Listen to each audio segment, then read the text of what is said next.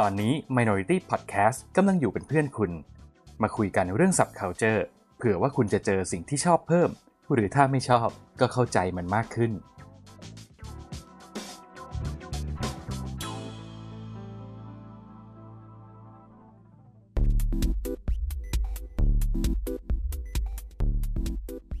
รายการ โดนตัวไหนมา เอ๊ะทำเสียงไม่เคยเหมือนเดิมเลย ไหนมึงลองดิ โดนตัวไหนมา เอองั้นเดี๋ยวใช้อันนี้ สวัสดีครับ คุณผู้ฟังตอนนี้คุณกำลังอยู่กับรายการโดนตัวไหนมา ไม่ใช่แค่หนังและซีรีส์ แต่เราจะขยี้ทุกอย่างที่คิดว่าโดน เย้สวัสดีครับ ผมปรินครับ ครับ สวัสดีครับ ผมชินครับ วันนี้คุณโอมเบี้ยวอีกแล้วนะครับ ซึ่งนะครับเป็นเหตุสุดวิสัยนะ ที่ เอาเอาอย่างอย่างกรณีที่คุณชินเบี้ยวไปอันนั้นเราเข้าใจได้ว่าเป็นแบบภาระเกี่ยวกับเรื่องอ่าครอบครัว เรื่องแบบครับเออกลับไปเยี่ยมบ้านวันสงกรารแล้วมีมีเหตุที่จะต้องไปงานธุระปะปางใช่ไหมอ่าใช่อ่าใช่ครับผมแล้วก็มีเรื่องที่เราแสดงความเสียใจกันไปด้วยเอออันนี้อยากอัปเดตหน่อยไหมเผื่อคุณผู้ฟังเขาเป็นห่วง อ๋อจริงๆอ่าคุณยายครับ คุณยายเสียชีวิตด้วยโรคประจำตัวแหละอืมอ่า เกี่ยวกับระบบหัวใจครับผมครับ ก็ขอแสดงอืมความเสียใจด้วยนะครับ แล้วขอให้คุณครับยายไปสู่ภพภูมิที่ดีนะ แล้วก็ครับไอ้ลูกหลานที่ยังอยู่ทางนี้เนี่ยก็ลำบากกันต่อไป ครับ แต่ว่าการเสียคุณยายในครั้งเนี้ยผมได้อะไรบางอย่างและไม่ไม่ใช่บางอย่างสิหลายอย่างเลยแหละ กับกับชีวิตนะอืมในความคิดผมคือ ผมรู้สึกว่าผมมีมุมมองกับความตายที่ เปลี่ยนไปอะเสียใจไหมเราเสียใจแหละกับกับการที่ต้องสูญเสียคนที่เราก็คุ้นหน้าค่าตากันมาตั้งแต่เด็กตั้งแต่เกิดอะเนาะแต่ว่า ผมกับมีมุมมองที่ผมรู้สึกว่าเสียใจแต่ไม่ได้ฟูมไฟอะคือ ถ้าเทียบกับญาติผู้ใหญ่ก่อนหน้านี้ที่ที่เขาต่างก็ทยอยตายล้มหายตายจากไปเนี่ยโตผมรู้สึกว่าผมใช้เวลากับการเสียใจอยู่นานมาก อืม มอืมมันเหมือนกับเราทำใจไม่ได้ที่เราจะไม่มีเขาอยู่อีกแล้วในชีวิต แต่กับอืมคุณยายท่านล่าสุดที่เพิ่งเสียไปเนี่ย ผมกลับรู้สึกว่า ผมมองมันในรูปแบบของการที่แบบว่า จะว่าโปรงชีวิตมันก็ดูจะแก่เกินไปนะผมรู้ก็รู้สึกว่าผมผมไม่ได้มีประประสบการณ์ชีวิตมากพอที่ผมจะมาพูดคำว่า เออปรงว่ะอะไรเงี้ย แต่ผมแค่รู้สึกง่าย ๆ ว่า คนไปเนี่ยเขาสบายแล้ว อืม ใช่ ไม่ต้องมารู้สึกรู้สาอะไรแล้วด้วยซ้ำเอ่อและยิ่งกับผมเนี่ยที่เป็นคนไม่มีความเชื่อเรื่องของชาติที่แล้ว ไม่มีความเชื่อเรื่องของชาติต่อไปชาติหน้าไม่มีความเชื่อเรื่องของการเวียนว่ายตายเกิดเนี่ยผมรู้สึกว่า ตายก็ก็จบกันดีอะอืม อืม ก็จบกันไม่ต้องมารับรู้อะไรแล้ว ก็ดีไม่ต้องดิ้นรนด้วยพอคิดแบบนี้ปุ๊บผมก็เลยรู้สึกว่า เออ ผมผมเสียใจน้อยลง อืม อืมอืมครับ อีกเรื่องหนึ่งที่อยากจะแชร์คือเป็นเรื่องที่ผมก็ประหลาดใจกับแม่ผมเหมือนกันคือ คุณตุ่นเนี่ยจากที่อาจทุกท่านอาจจะเคยฟังที่ผมแชร์แชร์เกี่ยวกับแม่ผมไปเนี่ยก็คือ character ของเขาเนี่ยก็จะเป็นผู้หญิงที่เป็นมนุษย์แม่แล้วก็เป็นข้าราชการที่ก็ค่อนข้างจะหัวโบราณนะนะอืมอย่างที่อ่าถ้าเกิดปู character กันก็คือตั้งแต่เล็กจนโตเนี่ยเขาจะเลี้ยงผมแบบ ค่อนข้างอยู่ในกฎในกรอบอะแหละแล้วว่าเขาก็จะมีสองสามอย่างที่เขาจะขอผมมาตั้งแต่เด็กก็คือ อย่าไปสักนะลูกกับอย่าเจาะหูนะลูก โอ้โหแต่ละอย่าง ผมก็ทำทุกอย่างที่เขาขอแหละ แต่เขาก็แต่เที่ยวเนี้ย สิ่งที่ทำให้ผมประหลาดใจกับแม่ผมคือ ผมอะออกตัวชัดเจนว่า ผมเนี่ยไม่มีความเชื่อเรื่องศาสนาเหลืออยู่แล้วนะอืมซึ่งในสมัยก่อนเนี่ยแม่เขาก็จะอุ้ยทำไมทำอย่างนั้นล่ะลูกทำไมเป็นอย่างนั้นล่ะอะไรอย่างเงี้ยหลังจากอ่า พิธีกรรมทางศาสนาของงานศพของคุณยายผมเนี่ย คือผมก็ช่วยทุกอย่างนะ แต่ผมผมไม่ไหว้พระผมไม่สวดมนต์ผมไม่ไปทำบุญ อืม คือไปร่วมงานด้วยในฐานะว่าผมอะไปบันทึกภาพให้เอาเก็บไว้เป็นความทรงจำอืม แม่ผมเนี่ยคราวเนี้ยเขาไม่บ่นอะไรผมสักคำเลยเขามีแต่พูดขึ้นมาลอยๆว่า โอ้ยนับวันจะยิ่งไกลศาสนานะลูกนะ เออเขาพูดแค่เนี้ยแล้วเขาก็ไม่ได้บ่นไม่ได้ด่าไม่ได้แบบเอ้ยทำไมทำอย่างนั้น แล้วเดี๋ยวนรกจะมากินกาบานนะคือ คือเขาค่อนข้างเปิดกว้างที่จะรับฟังผมว่า ไอการออกห่างจากศาสนาของผมเนี่ยมันมีเหตุผลอะไรเขาก็รับฟังนะ แล้วเขาก็เคารพการตัดสินใจของผมพอประมาณ อืม อืม ผมเลยคิดว่าเป็นเป็นเรื่องที่ผมประหลาดใจมากแล้วผมคิดว่า ถ้าแม่ผมทำได้เนี่ย ความสัมพันธ์ของลูกๆกับแม่แม่บ้านอื่นเนี่ย ถ้าเปิดอกคุยกันเนี่ย มันจะเข้าใจกันได้ ผมเชื่อแบบนั้น อืม อืมครับครับ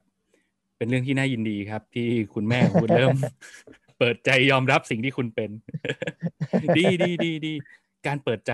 ยอมรับตัวตนซึ่งกันและกันมันทำให้ความสัมพันธ์ในครอบครัวมันดีขึ้นนะเว้ยคือไม่ต้องไปพยายามที่จะไปเปลี่ยนให้ใครมาเชื่อตามเรา หรือว่าเราต้องไปเชื่อตามใครอะ ใช่ครับ ใช่ใช่อืมแล้วคือผมเนี่ยโตมาแบบคุณแม่เลี้ยงเดี่ยวนะอย่างที่เฮียก็น่าจะ รู้อยู่แล้วก็คือผมเนี่ยมีความผูกพันกับแม่ผมมาก แต่ว่า ก่อนหน้านี้มันก็จะมีเซนต์บางอย่างที่เราเข้ากันไม่ได้อืมจนกระทั่งมาเดี๋ยวเนี้ยที่ผมรู้สึกว่าแม่ผมเปิดใจมากขึ้นอย่ายอมรับวัฒนธรรมอะไรบางอย่างของผมมากขึ้นยกตัวอย่างเช่น ถ้าเป็นสมัยก่อนเนี่ย ที่ผมสักเลอะเทอะเต็มตัวเนี่ย แม่เขาคงจะไม่กล้าพาผมไปไหน ด้วยความที่เป็นสังคมข้าราชการนะเนาะเขาก็จะแบบว่าอุ้ยทำไมลูกตุ่นเป็นอย่างนั้นล่ะทำไมไปสักอะไรลายเลอะเทอะอะไรเงี้ย คือวันเนี้ยคือทุกคนนะที่เวลามีงานรวมญาติก็น่าจะเข้าใจฟิลเนี้ยนะญาติเขาอืมจะมาแบบเฮ้ยมึงไปนอนทับหนังสือพิมพ์มาเหรอวะเฮ้ยมึงไปทำอะไรเนี่ยลายพร้อยไปหมดเลยลูกอะไรเงี้ยถ้าเป็นเมื่อก่อนแม่ก็คงจะแบบ เออเนี่ย พูดกับมันแล้วมันก็ไม่ฟังอืมแต่เที่ยวเนี้ยแม่ผมมาแปลกแม่ผมมาแบบมันก็สวยดีนะอะไรแบบเนี้ยเออมันเลยยิ่งทำให้ผม ผมรู้สึกว่าความสัมพันธ์ของผมกับแม่เนี่ย มันแน่ใกล้ชิดกันมากขึ้น อืม พี่ตุนมากขึ้น MVP แบบอะไรแบบนั้นครับอืมเหลือแต่เรื่องวิ่งเนี่ยแหละ คุณต้องไปวิ่งเป็นการตอบแทนบุญคุณแม่คุณแล้ว คือตอนนี้คุณบวชก็ไม่ได้แล้วใช่ไหมจะเอาดีทางศาสนาอะไรก็ไม่เอาแล้วพาแม่ขึ้นสวรรค์ไม่ได้แล้วโชคดีตรงที่ว่าผมผมเนี่ยผ่านการบวชมาแล้ว แต่ผมบวชในฐานะที่ว่า ผมไม่ได้อยากจะขึ้นสวรรค์หรือผมไม่ได้อยากจะพาแม่ผมขึ้นสวรรค์เลยอืมผมแค่ บวชเพราะผมรู้สึกว่าถ้าผมบวชแล้วเขาจะมีความสุขณตรงนั้นเลยเนี่ย ผมก็โอเค ผมยินดีทำให้ อืมตอนไปบวชผมก็กล้าพูดนะว่าผมก็เป็นพระที่ดีนะอืมอืมเออ ผมผมผมเป็นพระที่ดี ผมไม่ใช่พระที่ อ่าจากการที่จริง ๆ ด้วยการที่ผมอยากออกห่างจากคำว่าศาสนาเนี่ยมันก็ส่วนหนึ่งมันมาจากการที่ผมได้ไปบวชเรียนนี่แหละ มันทำให้ผมได้เห็นอะไรหลาย ๆ อย่างที่ผมรู้สึกว่ามันไม่เห็นจำเป็นเลย ไม่เห็นจำเป็นที่จะต้อง มีแบบนี้เลยไม่เห็นจำเป็นที่จะต้องมีแบบนั้นเลยอะไรแบบเนี้ยครับ อืมเอ้ยพูดถึงอืมเรื่องบวชผมมีเรื่องมาแชร์เหมือนกัน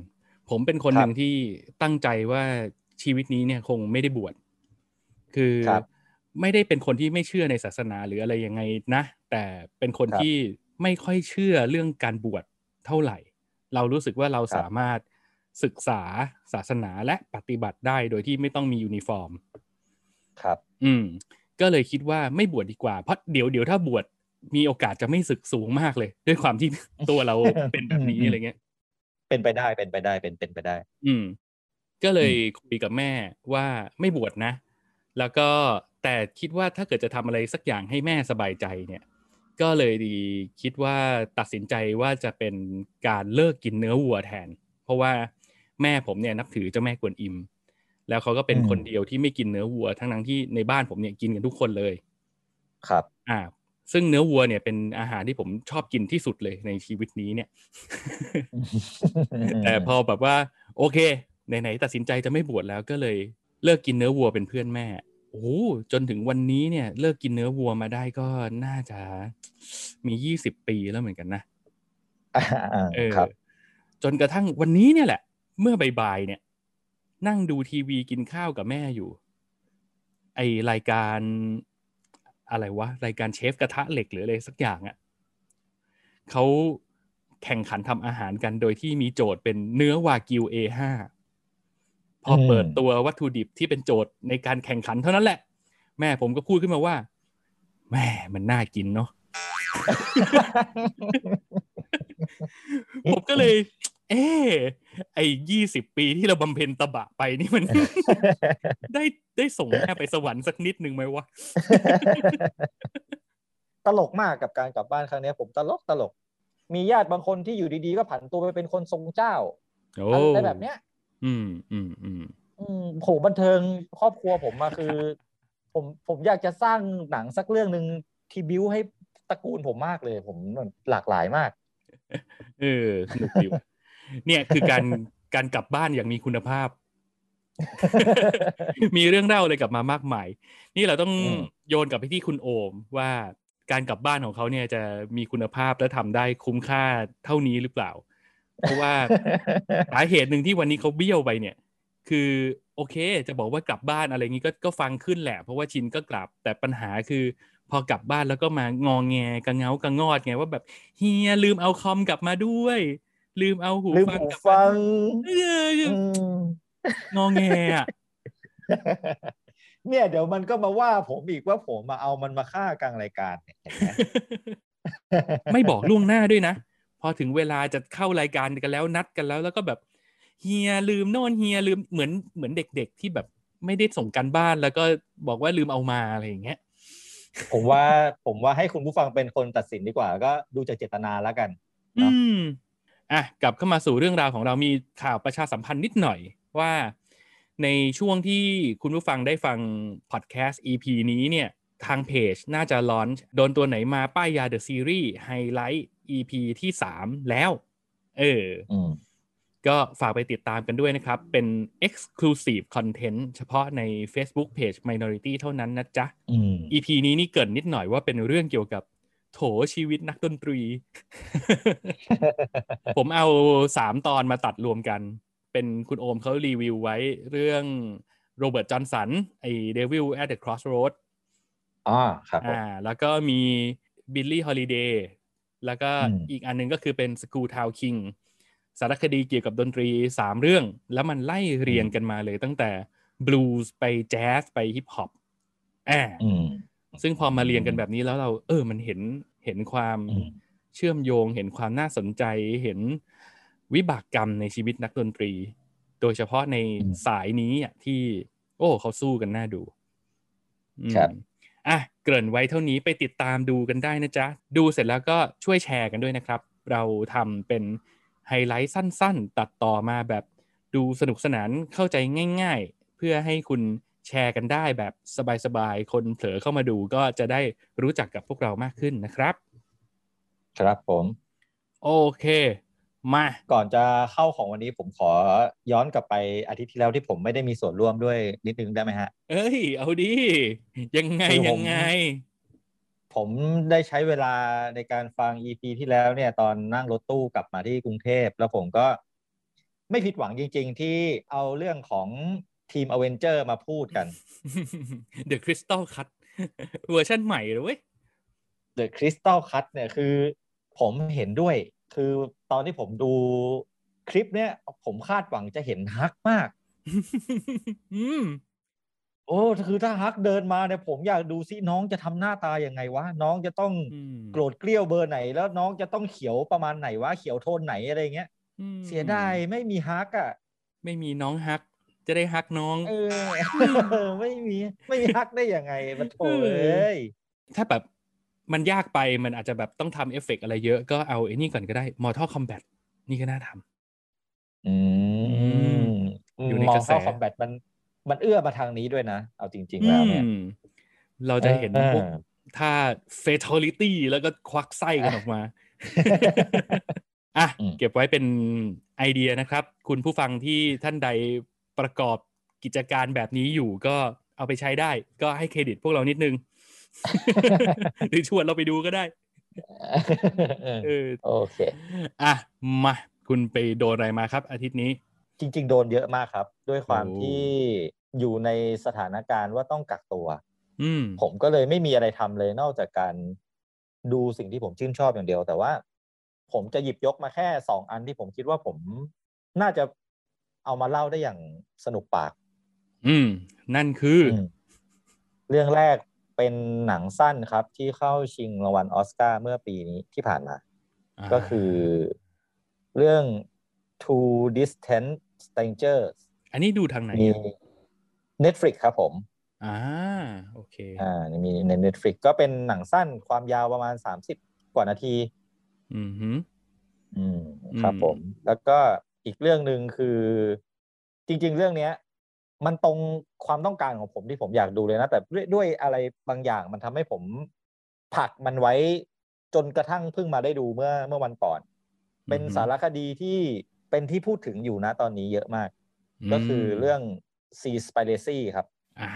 ว่าจะกดดูอยู่เหมือนกันอ่าเสียว นี่คือถ้าเกิดดูแล้วเนี่ย จากเดิมที่เลิกกินเนื้อไปแล้วเนี่ย พอมาดูปุ๊บอันนี้ เลิกกินสัตว์ทะเลอีก หมดละ หมูไก่อย่างอ่าเดียวแล้วคราวนี้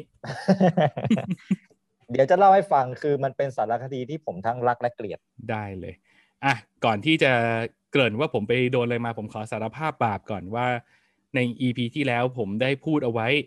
ลั่นวาจาครับไว้ว่าจะไปดูเอหิปัสสิโกอ่าผมต้องกราบขออภัยคุณผู้ฟังที่คาดหวังนะครับ แล้วก็ทีมงานด้วยถ้าเผลอมาฟัง ก็ต้องบอกว่า มันแหมตัวเลขโควิดมันน่ากลัวเหลือเกินอืมันปาไปพันกว่าแล้ว ก็เลยขอละเอาไว้ก่อนนะ ถ้าสบโอกาสเมื่อไหร่เดี๋ยวจะพยายามจะไปดูจริงๆ อยากดูจริง ๆ แต่ตอนนี้ก็ขอsave ตัวเองไว้หน่อย ที่บ้านมีผู้เฒ่าผู้แก่เยอะ สิ่งที่ไปดูมาก็คือนั่นแหละ เป็นสื่อเพื่อการกักตัวอีกเช่นกัน ดูได้ที่บ้าน Netflix ครับครับเป็นหนังซูเปอร์ฮีโร่สายปั่นอ่า ชื่อเรื่องว่า Thunder Force อืมผมเกือบกดดูแล้วเหมือนกัน สองสาว plus size น่ารักมาก ปั่นมากครับ ปั่นประสาทสุดๆ แล้วก็อีกอันหนึ่งก็คือเป็นช anel ใน YouTube นะครับ ชื่อว่า c m o u t Animation เป็นช่องที่ทำแอนิเมชันแบบเหมือนกับคนทางบ้านทำอะ ซึ่ง เขาอาจจะเป็นทีมงานเป็นแอนิเมเตอร์มืออาชีพหรืออะไรหรือเปล่าเราไม่รู้หรอก แต่ว่าสิ่งที่เขาทำอะคือเขาเอาตัวละครที่เป็นที่รู้จักแล้วมันอยู่กันคนละโลกคนละจักรวาลแล้วเอามาสู้กันด้วยฝีมือการทำแอนิเมชันของเขา แล้วมันโอ้โหสนุกสนานมาก อยากจะมาเชียร์ให้ไปลองตามดูกัน ครับแอนิเมชันนี้ก่อนเลยไหมสั้นๆ ง่ายได้ได้ครับผมๆอืม คือไอ้ซีม u ลแอนิเมชันเนี่ยนะครับ เราไม่แน่ใจเรื่องของการออกเสียงด้วยซ้ำเพราะว่ามันสะกดว่า Z I M A U T ซีม u l Z I M A U T อ่า น่าจะเออ C Mount แล้วก็ animation A N I M A T I O N animation นะครับอืมทำแบบมันก็ไม่ได้เนียบมากนะ มันก็ไม่ได้เหมือนกับเวลาเราดูแอนิเมชันเนียบๆแบบ คิมิซุโนะไยบะอะไรอย่างเงี้ยอืมเออลายเส้นมันก็จะฝรั่งฝรั่งหน่อยอืมอืม แต่ว่าความครีเอทีฟของเขาเนี่ยคือเขาเอาตัวละครที่เป็นที่รู้จักมาสู้กันแบบข้ามจักรวาลเลย มันมีคลิป Godzilla vs Kong ซึ่งมันเป็นคลิปที่ทำมาก่อนที่จะมีหนัง Godzilla vs Kong อืมความน่าสนใจของคลิปนี้เนี่ย คุณผู้ฟังสามารถ เข้าไปตามดูได้เลยนะครับ ฉากแอคชั่นต่างๆ คิวบู๊ต่างๆ วิธีการต่อสู้ของก็อดซิลล่ากับคิงคองอะมันค่อนข้างที่จะใกล้เคียงกับที่เราเห็นในหนังมากเลยว่ะ คือถ้าเราได้ดูหนังมาแล้วนะ แล้วกลับมาดูคลิปเนี้ยผมเชื่อว่าหลายอย่างเราต้องแบบรู้สึกคุ้นน่ะแล้วเผลออืมๆเราอาจจะเผลอคิดไปว่า ไอ้แอนิเมชันตัวเนี้ย มันทำหลังจากที่มันดูหนังไปแล้วแล้วมาทำแต่ ถ้าเราไปดูไทม์ไลน์กันจริง ๆ แล้ว เราจะเห็นว่าแอนิเมชันเรื่องเนี้ยทำก่อน ซึ่งอืมมันก็จะมีข้อถกเถียงเกิดขึ้นในช่องคอมเมนต์เยอะมากเลยเว้ย คือพวกฝรั่งเนิร์ดๆทั้งหลายเขาก็จะเข้าไปเถียงกันในนั้นว่าแบบเฮ้ย มันจะมีทฤษฎีขึ้นมาว่า ไอ้คนทำหนังอะมันต้องมาดูแอนิเมชันเรื่องนี้ก่อนไปวางคิวบู๊อืมในหนังจริง ๆ แน่เลย เออื ออมอะนอกจากตัว Godzilla vs Kong เนี่ยเขายังมีแมตช์ต่อสู้ที่น่าสนใจอยู่อีกสองคู่ อันนี้แนะนำครับว่าไปตามดูกันได้ก็คือคุณ Winter Soldier จากจักรวาลมาเวลต้องมาสู้กับกายจากStreet Fighter อืมทหารเมกันออกไปตามล่านักฆ่าโซเวียต อะ crossover มาสู้กันแล้วเฮ้ยคิวบู๊ทำสนุกมาก คือไอ้ไอ้ตัวละครตัวเนี้ย ตอนเด็กๆชอบมากแต่ชินน่ะจะเรียกมันว่ากิว สรุปมันชื่อกายหรือกิว ไม่แน่ใจว่ะ อันนี้แล้วแต่เลย แล้วแต่ว่ากายหรือกิวเลยอะตัวเนี้ยคือไอ้ตัวที่ใส่เสื้อกล้ามสีเขียว ผมตั้งอืมๆสีทองถูกปะใช่ Sonic Boom อะอ่า Sonic Boomอ่า ที่มันจะอืมมีพลังในการเอาสร้อยของมันปาออกมาให้เป็นอะไรสักอย่างอ่าอีกคู่หนึ่งอันนี้แนะนำวินาศสันตโลล้างผลาญแบบ หลายหลายๆคนที่ติดตามการ์ตูนมา อาจจะมีจินตนาการอยู่แล้วว่าถ้าสองคนนี้เจอกันจะเป็นยังไง นั่นก็คือ The Hulk เจอกับไซตามะแห่ง One Punch Manโอ้โหตัวนี้ยิ่งกว่าระเบิดภูเขาเผากระท่อมโอ้ยต่อยกันทีภูเขาพังเป็นลูกๆ บ้าบอที่สุดซีเมาส์แอนิเมชันครับ ไปตามดูกันได้ครับ แล้วก็แวะนิดนึงตรงที่ว่า พอดูช่อง YouTube ที่ทำแบบเนี้ย มันก็ทำให้ผมย้อนนึกกลับไปสมัยตัวเองยังเป็นวัยละอ่อนนะ แล้วก็เคยดูช่อง MTV แล้วมันมีไอ้ Celebrity Deathmatch อะอ๋ออ่าเออ จริง ๆ มันมีไอเดียคล้าย ๆ อย่างนั้นเหมือนกันนะ เพียงแต่ว่าไอ้ Celebrity Deathmatch เนี่ยมันมันเป็นการแข่งแบบเอาตลกเอาเลื้อนน่ะ มาเสียดสีอะ อืม อืม แล้วก็แล้วก็ขายความรุนแรงเกินความจำเป็น มันทำให้เราโตมาเป็นเด็กแบบเนี้ยอะแต่ว่าสิ่งที่ไอ้ตัว c m o u Animation มันทำแล้วมันแตกต่างไปเนี่ยก็คือ มันไม่ได้รุนแรงเกินไปอะ มันยังอยู่ใน rate แบบที่เราเห็นได้ตามช่องการ์ตูน Cartoon Network อะไรอย่างเงี้ย มันยังอืมมันยังสามารถเปิดให้เด็กๆดูได้ ความเจ๋งของเขาก็คือการวางคิวบู๊ที่ สนุกสนาน แล้วก็ดูเดือดตื่นเต้น ดูแล้วมันเอออมดูเป็น scene action ดีๆ ได้เลย แล้วก็เป็นการทำแบบคนที่เข้าใจ character นะเขาจะเข้าใจว่าแฟนของตัวละครตัวนั้นๆอยากเห็นตัวละครนั้นๆทำอะไรอะไรอย่างอ่าเงี้ยเออถือว่าทำการบ้านหนักมากนะ อืม อะโอเค แนะนำไว้กันเท่านี้ครับ มา ครับ เอาอะไรก่อนดีของคุณ อ่าเอาหนังสั้นก่อนเอา Seaspiracy ไว้หลังๆเลยเพราะว่าน่าจะมีเรื่องให้ให้คุยกับเฮียยาวอยู่ อืมครับ เพราะว่า อะอันเอาหนังสั้นก่อนนะครับ เป็นหนังสั้นที่ดูได้ทาง Netflix อืมมีชื่อชั้นว่าเข้าชิงรางวัลออสการ์โอ้ของปี 2021 ที่ผ่านมา ครับ ชื่อเรื่องว่า Two Distant Strangers อืม มันเป็นเรื่องราวของชีวิตพ่อหนุ่มผิวดำคนหนึ่ง ชื่อว่าอืมคาร์เตอร์อืมหืมคือคาร์เตอร์เนี่ยอ่า ตื่นขึ้นมาในเช้าวันหนึ่งกับหญิงสาวแปลกหน้าที่เพิ่งได้พบกันเมื่อคืน อืมอ๋อ นี่คือตื่นมาแล้วก็อยู่บ้านผู้หญิงด้วยเหรอตื่นตื่นมาอยู่บ้านผู้หญิงเลย ผู้หญิงที่อืมพบกันเมื่อคืนอืมอืมก็คงมานอนจับมือกันเฉยๆไม่น่ามีอะไรหรอก อืมอืมอืมโอเค อืมก็มาซ่อมท่อประปาให้แหละอะไรประมาณนั้นอืมอืมก็ระหว่างที่คาร์เตอร์กำลังจะลงมา ลงมาจากตึกลงมาจากห้องของของสาวที่เขานอนด้วยเมื่อคืนเนี่ยคาร์เตอร์มันไปเจอกับตำรวจคนหนึ่งที่เป็นตำรวจผิวขาว อืม เข้ามาอาขอค้นตัว ด้วยความอืมที่คาร์เตอร์ก็รู้สึกว่า ไอ้สิ่งที่มันโดนกระทำอยู่เนี่ย มันไม่ได้มันไม่ถูกต้องคาร์เตอร์มันก็มีท่าทีของการขัดขืนอืมจนกระทั่งคาร์เตอร์เนี่ยมันถูกกดหน้าลงกับพื้น โอ้ไอ้นี่มันเหมือนกรณีคุณ Black Lives Matter เลยนี่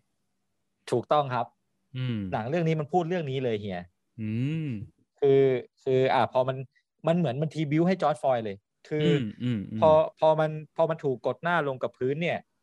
ไอตาคาร์เตอร์มันก็พูดซ้ำๆว่าผมหายใจไม่ออก I can breathe อ่าอืมหายใจไม่ออกจนกระทั่งรู้สึกตัวขึ้นมาอีกที บนเตียงเตียงเดิม ผู้หญิงคนเดิม เฮ้ย ทุกครั้งที่คาร์เตอร์เนี่ย เสียชีวิตจากการเข้าจับกลุ่มเนี่ย อืม ทุกอย่างมันจะวนลูปอู้หูอ่าเออน่าสนใจมันวน่านสนลูปใจ คาร์เตอร์มันก็ตื่นขึ้นมา ด้วยความรู้สึกที่ว่า เอ้ย ไอ้เมื่อกี้กูฝันหรือเปล่าวะอืม เหตุการณ์มันก็ดำเนินไปอย่างเงี้ย ต่อไปเรื่อยๆ คาร์เตอร์มันก็ผ่านครั้งแรกมา ครั้งสองลงไปทำทุกอย่างเหมือนเดิม ตายเหมือนเดิมอืมกลับมาอยู่ บนเตียงอืมเหมือนเดิม อืมพอมันผ่านเหตุการณ์พวกเนี้ยมากๆเข้า มันก็เหมือนแบบหมดความสงสัยอะว่ามันเกิดอะไรขึ้นกับมัน มันก็พยายามหาทุกวิถีทางในการที่จะมีชีวิตรอดกลับไปบ้านเพื่อหาหมาให้ได้อะอืมลองวิธีนี้ก็ตาย ลองวิธี อะถ้ากูลงไปเจอมึงกูตายใช่ไหมงั้นเดี๋ยววันเนี้ยกูเปลี่ยนชีวิตตัวเองเป็นการที่ชวนผู้หญิงที่มันมานอนด้วยเนี่ย นั่งกินข้าวกันเลย กูไม่อืมลงไปเจอมึงดูซิกูจะตายหรือเปล่า อืม สุดท้ายโดนหน่วยสวัสดบุกขึ้นมายิงตายอยู่ดีโถเราก็จะจะได้ได้เอาใจช่วยคาร์เตอร์นะว่าสุดท้ายแล้วเนี่ย มันจะมีวิธีอย่างไงในการที่ทำให้ทำให้มันไม่ตายก็แล้วกันทำให้มันกลับบ้านมันได้อะอะไรประมาณนั้นอะคืออมอยากอยากโกงความตาย กูต้องรอดอยากโกงความทำทุกกูต้วิองถีรอดทางก็แล้วอืมอะไรประมาณนั้นครับ ตลอดการชมหนังเรื่องเนี้สามสิบนาทีเนี่ยคือ เราก็จะได้ อย่างที่ชินบอกไปครับ ว่ามันเหมือนทริบิวให้กับการเสียชีวิตของจอร์จฟลอยด์เลยอืมเราจะได้เห็นข้อความเราจะได้เห็น execute ต่างๆ ในหนังที่มันโยงไปถึงอ่า back life back life matter อะอืมหืมอืม เหมือนจะพูดเรื่องนี้ตรงๆเลยว่า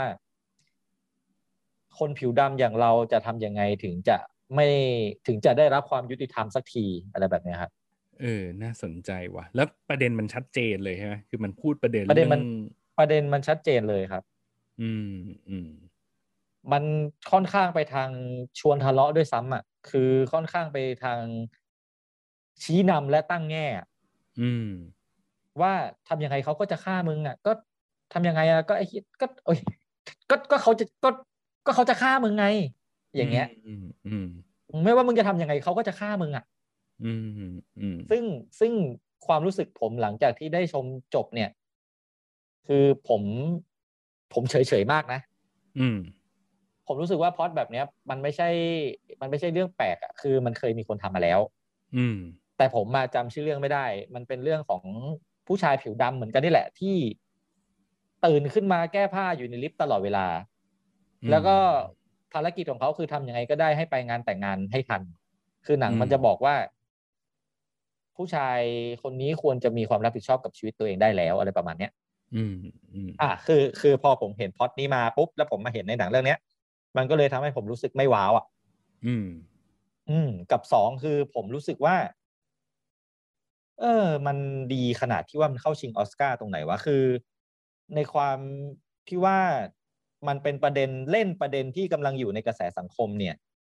แล้วทำให้มันได้เข้าชิงออสการ์หรือหรือเพราะอะไรอะไรแบบเนี้ยครับอืมผมรู้สึกว่ามันมีวิธีเล่าที่คมคายได้มากกว่านี้นะ ถ้าเกิด ถึงขั้นว่าจะชิงออสการ์ในความคิดอืมผมนะอืมครับ แล้วผมรู้สึกว่า ถ้าผมดูหนังหนังสั้นเรื่องเนี้ยแล้ว แล้วผมเป็นคนผิวดำที่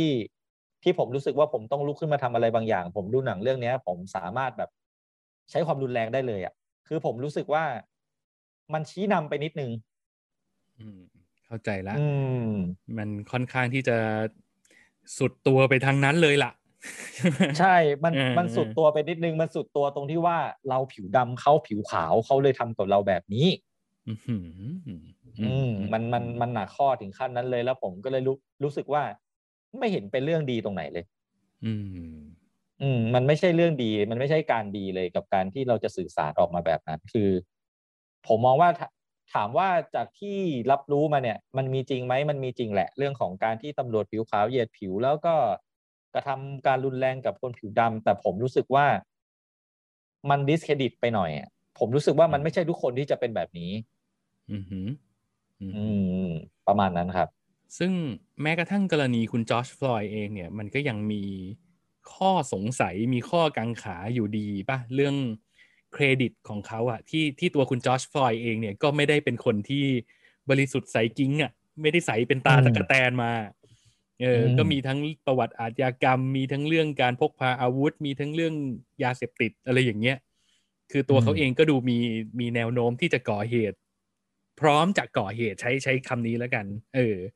อะไรบางอย่างครับอยู่แล้วอะไรอย่างเงี้ย เราก็รู้สึกว่า ไอ้ความสองด้านนี่มันบางทีมันแล้วแต่เลือกพูดเหมือนกันเนอะอืม ก็เอ่ออันเนี้ยผมมายังไม่ได้ทำการบ้าน ยังไม่ได้ไปดูว่าผู้กำกับเนี่ยเขาผิวอะไร ใช้คำนี้ได้ไหมโอ้โหเขาผิวอะไรเออเออเออเราเออเออแหมถ้าเกิดมัน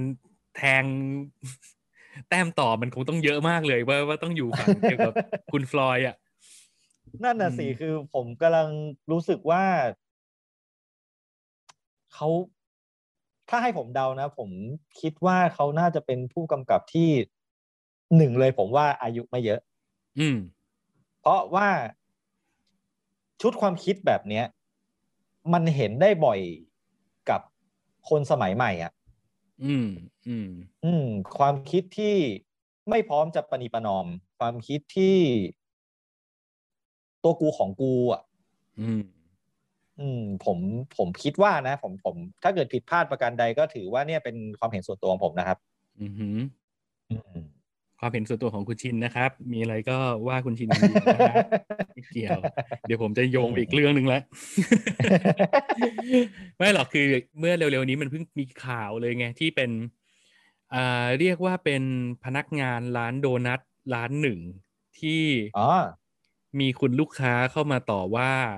แล้วก็ต่ออมว่าอยู่นั่นแหละ ว่าอยู่นั่นแหละอืมไม่ยอคมรับจบสักทีด่าไม่เสร็จสักทีตามไปด่าไปยืนตรงไหนก็ตามไปด่าจนสุดท้ายไม่ไหวก็เกิดการทำร้ายร่างกายกันเกิดขึ้น ครับ ก็เอาจริง ๆ กรณีนี้เนี่ยเราถ้าดูตามกระแสสังคมในอินเทอร์เน็ตนะ เราก็จะเห็นว่าทุกคนก็จะเชียร์ไปในทางคุณพนักงานหมดว่า เอ๊ะ ใช้คำว่าหมดก็ไม่ถูกอะนะ เอาเป็นว่าส่วนใหญ่แล้วกัน ส่วนใหญ่ครับก็จะค่อนข้างเข้าใจและเห็นอกเห็นใจคุณพนักงานว่าครับโอ้ถ้าโดนแบบนี้เป็นฉันฉันก็ทำลูกค้าไม่ใช่พระเจ้านะเว้ยไม่ใช่มาทำอย่างนี้ได้กับทุกคนอะไรอย่างเงี้ยครับซึ่งเราในฐานะที่แก่อะนะพอแก่แล้วอะเราก็จะเริ่มตั้งคำถามกับอะไรหลายอย่างมากขึ้นไงว่าบางทีจากคลิปที่เห็นหรือจาก คำบรรยายใต้ภาพอะไรแบบเนี้ยเราไม่ได้อยู่ในเหตุการณ์ตรงนั้น หรือเราไม่ได้เป็นเขาเองอะ่ะ เราก็ไม่รู้หรอกว่าจริง ๆเขาทำผิดหรือทำถูกว่ะ ครับ อืม คือเวลาเราเอาตัวเองไปโลเพลนะ คือสมมุติว่าถ้าผมผมแทนตัวเองไปเป็นพนักงานร้านโดนัทคนนั้นน่ะ ถามว่ามีโอกาสที่ผมจะทำแบบนั้นไหมโอ้โห มีดิวะ ตอบได้เลยอืมร้อยเปอร์เซ็นแต่มันขึ้นอยู่กับว่า จุดเดือดของใครอยู่ตรงไหนไง คืออมถ้าเป็นเราแล้วเราโดนคนมาด่า แบบนั้นด่าไม่จบไม่สิ้นอยู่ครึ่งวันน่ะถ้าด่าเรื่องอื่นด่าอะไรด่าไปเหอะ ผมทนฟังให้ด่าได้ ด่าสักสองอาทิตย์ผมก็ฟังได้ แต่ถ้าเกิด แต่ถ้าเกิดถึงจุดที่ด่าด่าถึงพ่อถึงแม่ ด่าถึงบุปการีด่าถึงคนที่เรารัก หรือแสดงความอาฆาตมาดร้ายกับเราเมื่อไหร่เนี่ย อืม อืม เข้าใจ เนอะ เราเราก็ครับแหม่ก็อยากออกแรงเหมือนกันนะบางทีอืมครับเออในขณะเดียวกัน ถ้าถ้าสมมุติว่าเราแทนตัวเองเป็นคุณลูกค้า เราก็จะรู้สึกว่าการที่พนักงานทำอะไรผิดมาบางอย่างแล้วเราตำหนิไป สมมุตินะ สมมุติอันนี้ไม่ได้บอกว่าเขาทำนะ แต่ครับสมมุติว่าพนักงานคนนั้นขอโทษ แต่ดึงหน้า อืมแต่ดึงหน้าหรือ มีการแสดงการยียวนอะไรบางอย่างว่าอะขอโทษก็ได้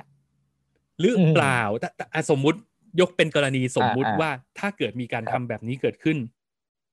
เราอ่าก็จะรู้สึกว่าด่าแล้วมันไม่แล้วใจอยู่ดีนะอืมจากที่เข้าตำใจหนิเข้าใจจากที่ตำหนิเพื่อที่จะแบบติเพื่อก่อเพื่อจะแนะนำน้องทำแบบนี้สิ มันจะเริ่มกลายเป็นการด่า เริ่มกลายเป็นการยั่วโมโหในที่สุดเหมือนกันนะอืมอืม ซึ่งณวันเนี้ยที่เรามาพูดกันตอนเนี้ยเรายังไม่รู้หรอกว่าความเป็นจริงมันคืออะไร แต่ว่าเรากำลังจะบอกว่ามนุษย์เราทุกคนอะมันมีมันมีข้อจำกัดของมันบางอย่างอะมันมีมันมีจุดที่มันเป็นจุดเดือดที่แบบ ถ้าไปแตะแล้วมันก็อืมพร้อมจะน็อตหลุดกันทุกคนนั่นแหละ ใช่ใช่ครับอืมใช่ เพราะฉะนั้นเราก็เวลาเสพสื่ออะไรก็ คุณจะไปตัดสินว่าคุณจะอยู่ข้างไหน หรือใครทำผิดใครทำถูกอะไรก็อันนั้นเป็นความคิดส่วนบุคคลของคุณไม่ก้าวไก่แต่เรากำลังจะบอกว่า ข้อดีของการมีอะไรแบบนี้คือการที่ทำให้เราได้กลับมาตระหนักถึงตัวเองอะว่าลองแทนตัวเองเข้าไปในจุดต่าง ๆ เหล่านั้น แล้วกันมันก็เปิดโอกาสให้เราได้สำรวจจิตของเราว่า ถ้าเป็นเราเราจะทนได้ถึงตรงไหนวะถ้าเป็นเราเรา เราเจอแบบไหน แล้วมันจะเป็นแรงขับดันให้เราทำอะไร dark dark ออกมาหรือเปล่า อืมอืม ถ้าเกิดฝึกจิตแบบนี้ เหมือนกับตั้งคำถามกับตัวเอง roleplay กับตัวเองไป มันอาจจะทำให้เรารู้จักกับตัวเองมากขึ้น แล้วเราก็จะบริหารจิตใจบริหารอารมณ์ของตัวเองได้ดีขึ้น ถ้าทำไปบ่อยๆ หรือ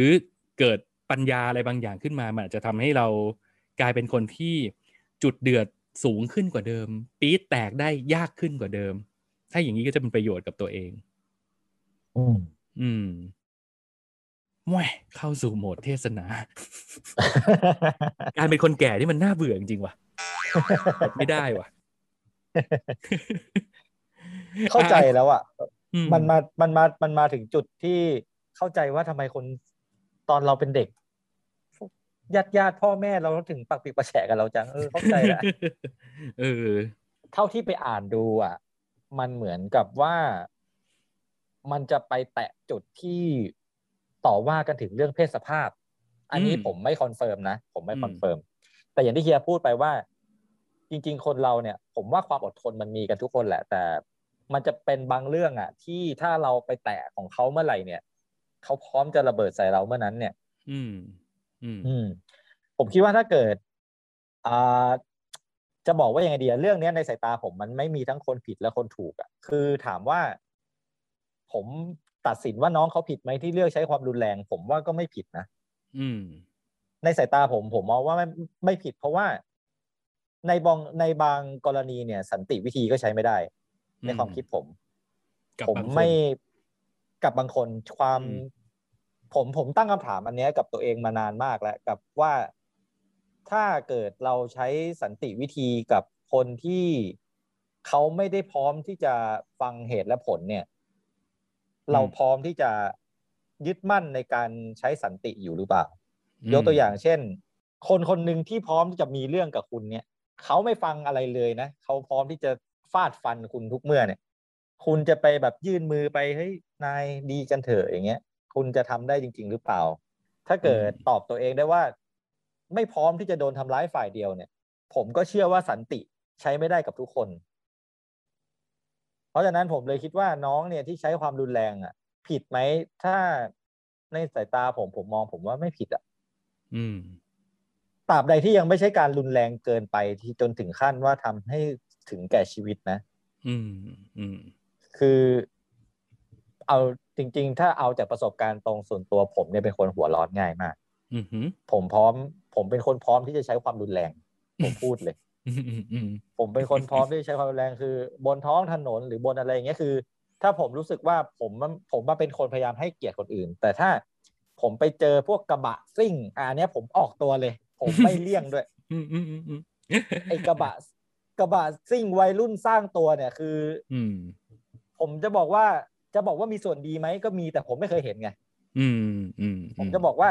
อย่างอย่างอย่างจุดของผมเนี่ย คือถ้าผมรู้สึกว่าผมให้เกียรติใครแล้วผมไม่ได้รับการให้เกียรตินั้นคืนเนี่ย อืม ผมก็พร้อมจะใช้ความรุนแรง อืมอืมเออผมผมผมเลยจะบอกว่า ผมมองว่าผิดด้วยกันทั้งคู่นั่นแหละ อืม แล้วถ้าจะให้โทษ ถ้าถ้าต้องมีคนรับโทษจากเรื่องเนี้ย ผมโทษคนแวดล้อมตรงนั้นมากกว่า ยกตัวอย่างเช่นอื มมีบางคอมเมนต์ในในที่อยู่ในสถานที่เกิดเหตุเนี่ยเขาบอกว่าเอ่อพี่ผู้หญิงคนที่โดนทุ่มลงไปกับพื้นเนี่ยเขามากับสามีอืมถ้าเป็นผมเนี่ย ผมก็จะถามว่าแล้วสามีประเภทไหนอืมปล่อยให้ภรรยาตัวเองไปยืนด่าคนอื่นอยู่ได้ตั้งนานสองนาน อืม อืม อืม คือคือแบบ แบบเนี้ย ผมรู้สึกว่าเวลาถ้ามันเกิดเหตุความรุนแรงอะไรบางอย่างเนี่ย ไอ้คนที่อยู่แถวนั้นมันก็ต้องกลับมาตั้งคำถามกับตัวเองแล้วนะว่ามันมันได้พยายามพอหรือยังที่จะไม่ทำให้เหตุการณ์มันบานปลายอะ อืม คือถ้าเกิดมีคนอืมที่ขาดสติมันก็ต้องคนที่อยู่รอบๆ ก็ต้องพยายามดึงสติกลับมาเนอะใช่ครับอืผมคิดว่านะ คือยกตัวอย่างง่าย ๆ ถ้า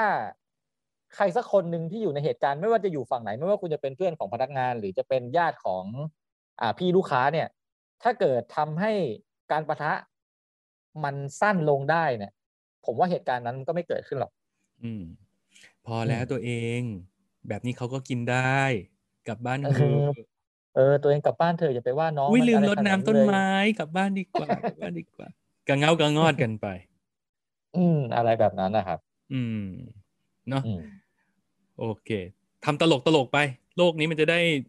อย่างน้อยก็น่าอยู่ขึ้นมาสักนิดนึงก็ยังดีเหรอวะ อืมอย่าไปแต่หัจวร้ริงอนๆนะอืมอย่างที่ชินบอกไปว่าชินเนี่ยเป็นคนที่พร้อมจะใช้ความรุนแรง แต่จากประสบการณ์เนี่ยครับ ทุกครั้งที่เราตัดสินใจใช้ความรุนแรงไปเนี่ย ผลที่ได้รับกลับมา ไม่เคยมีครั้งไหนที่มันดีเลยนะ อืมอืมผมจะมานั่งรู้สึกตัวเองในในขณะที่ทุกอย่างมันเย็นลงแล้วเนี่ย ผมจะมานั่งคิดว่าทำไปทำไมวะเนี่ย อืม เออ เราจะทำให้เขาเจ็บตัวไปทำไมวะ ก็รู้สึกผิด คือผมจะบอกว่า สุดท้ายของความรุนแรงอะ่ะ ถ้าเราไม่ได้เป็นมาโซคิสหรือเราไม่ได้เป็นซาดิสอะ เราไม่มีความเราไม่มีทางมีความสุขกับความรุนแรงหรอกครับ อืม อืม ผมเชื่อว่าน้องพนักงานคนนั้นเนี่ย พอทุกอย่างมันคลี่คลายแล้วอะเขาเองเขาก็ไม่ได้ได้รู้สึกดีหรอกที่เขาตัดสินใจทำไปแบบนั้น อืม อืมก็นั่นแหละครับ ทางที่ดีที่สุดก็ อย่าไปให้เหตุการณ์แบบนี้มันเกิดขึ้นเลย อืม ใช้สติเออครับ ใช้สติ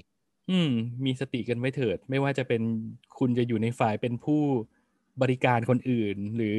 ต้องไปรับการบริการจากคนอื่น ก็อืมมองเห็นความเป็นมนุษย์ซึ่งกันและกันน่ะ ดีที่สุด ใช่ ใช่อืมครับ ใช่ใช่ครับอะถ้าไหนๆคุยกันเรื่องความหัวร้อนแล้วเนี่ยเรามาตัดมาสู่ความตลกติงตองปั่นประสาทลดเอาสิความเอาสิตึงเอาเคสิรียด เคียร์ไม่แน่ใจว่านางเอกคนเดียวกับเรื่องสปายไหมใช่ปะใช่อ๋อเมลิซาถึงแมว่าคคาที่โอ้โหตัวแสบบอกเลยอืมคนนี้ตัวแสบเข้าสู่เรื่องราวเลยแล้วกันนะ ชื่อเรื่องว่าครับ Thunder Force นะครับ ดูได้ทาง Netflix เรื่องนี้เนี่ยจะบอกว่าตั้งแต่เห็นตัวอย่างเราก็ตั้งปณิธานมุ่งมั่นไว้แล้วว่าจะต้องดูให้ได้ ตัวอย่างมันตลกมากอืมคือมันเป็นเรื่องราวของสองสาวที่เป็นเพื่อนกัน คนแสดงก็จะมีคุณเมื่อกี้ที่เราพูดถึงนางเอกจากเรื่อง Spy นะคุณ Melissa McCarthy ที่เขาจะเล่นเป็นตัวละครที่ชื่อว่าลีเดียอืมแล้วก็จะมีอีกคนหนึ่งคือคุณ Octavia Spencer อันนี้คือเป็นนักแสดงแบบรางวัลน่ะ คืออืมแถวหน้าอืมคนนี้เขาจะมาเขาก็มาเล่นเป็นคุณเอมิลี่ ตอนเปิดเรื่องมา เขาจะใช้เวลาห้านาทีแรก ในการเล่าเซตอัพจักรวาลทั้งหมดเลยเว้ย ว่า การละครั้งหนึ่งมันเคยมีเหมือนเป็นคลื่นอะไรสักอย่างที่มากระแทกกับโลกนี้ แล้วมันทำให้ครับเกิดมนุษย์กลายพันธุ์เกิดขึ้นอืมไอ้ มนุษย์กลายพันธุ์พวกนี้มันคือเป็นคนที่มีพลังพิเศษ เรียกว่าพวกมิสเครียนอืมอืมและไอ้พวกมิสเครียนพวกนี้เนี่ย ส่วนใหญ่มันก็จะเป็นคนที่มี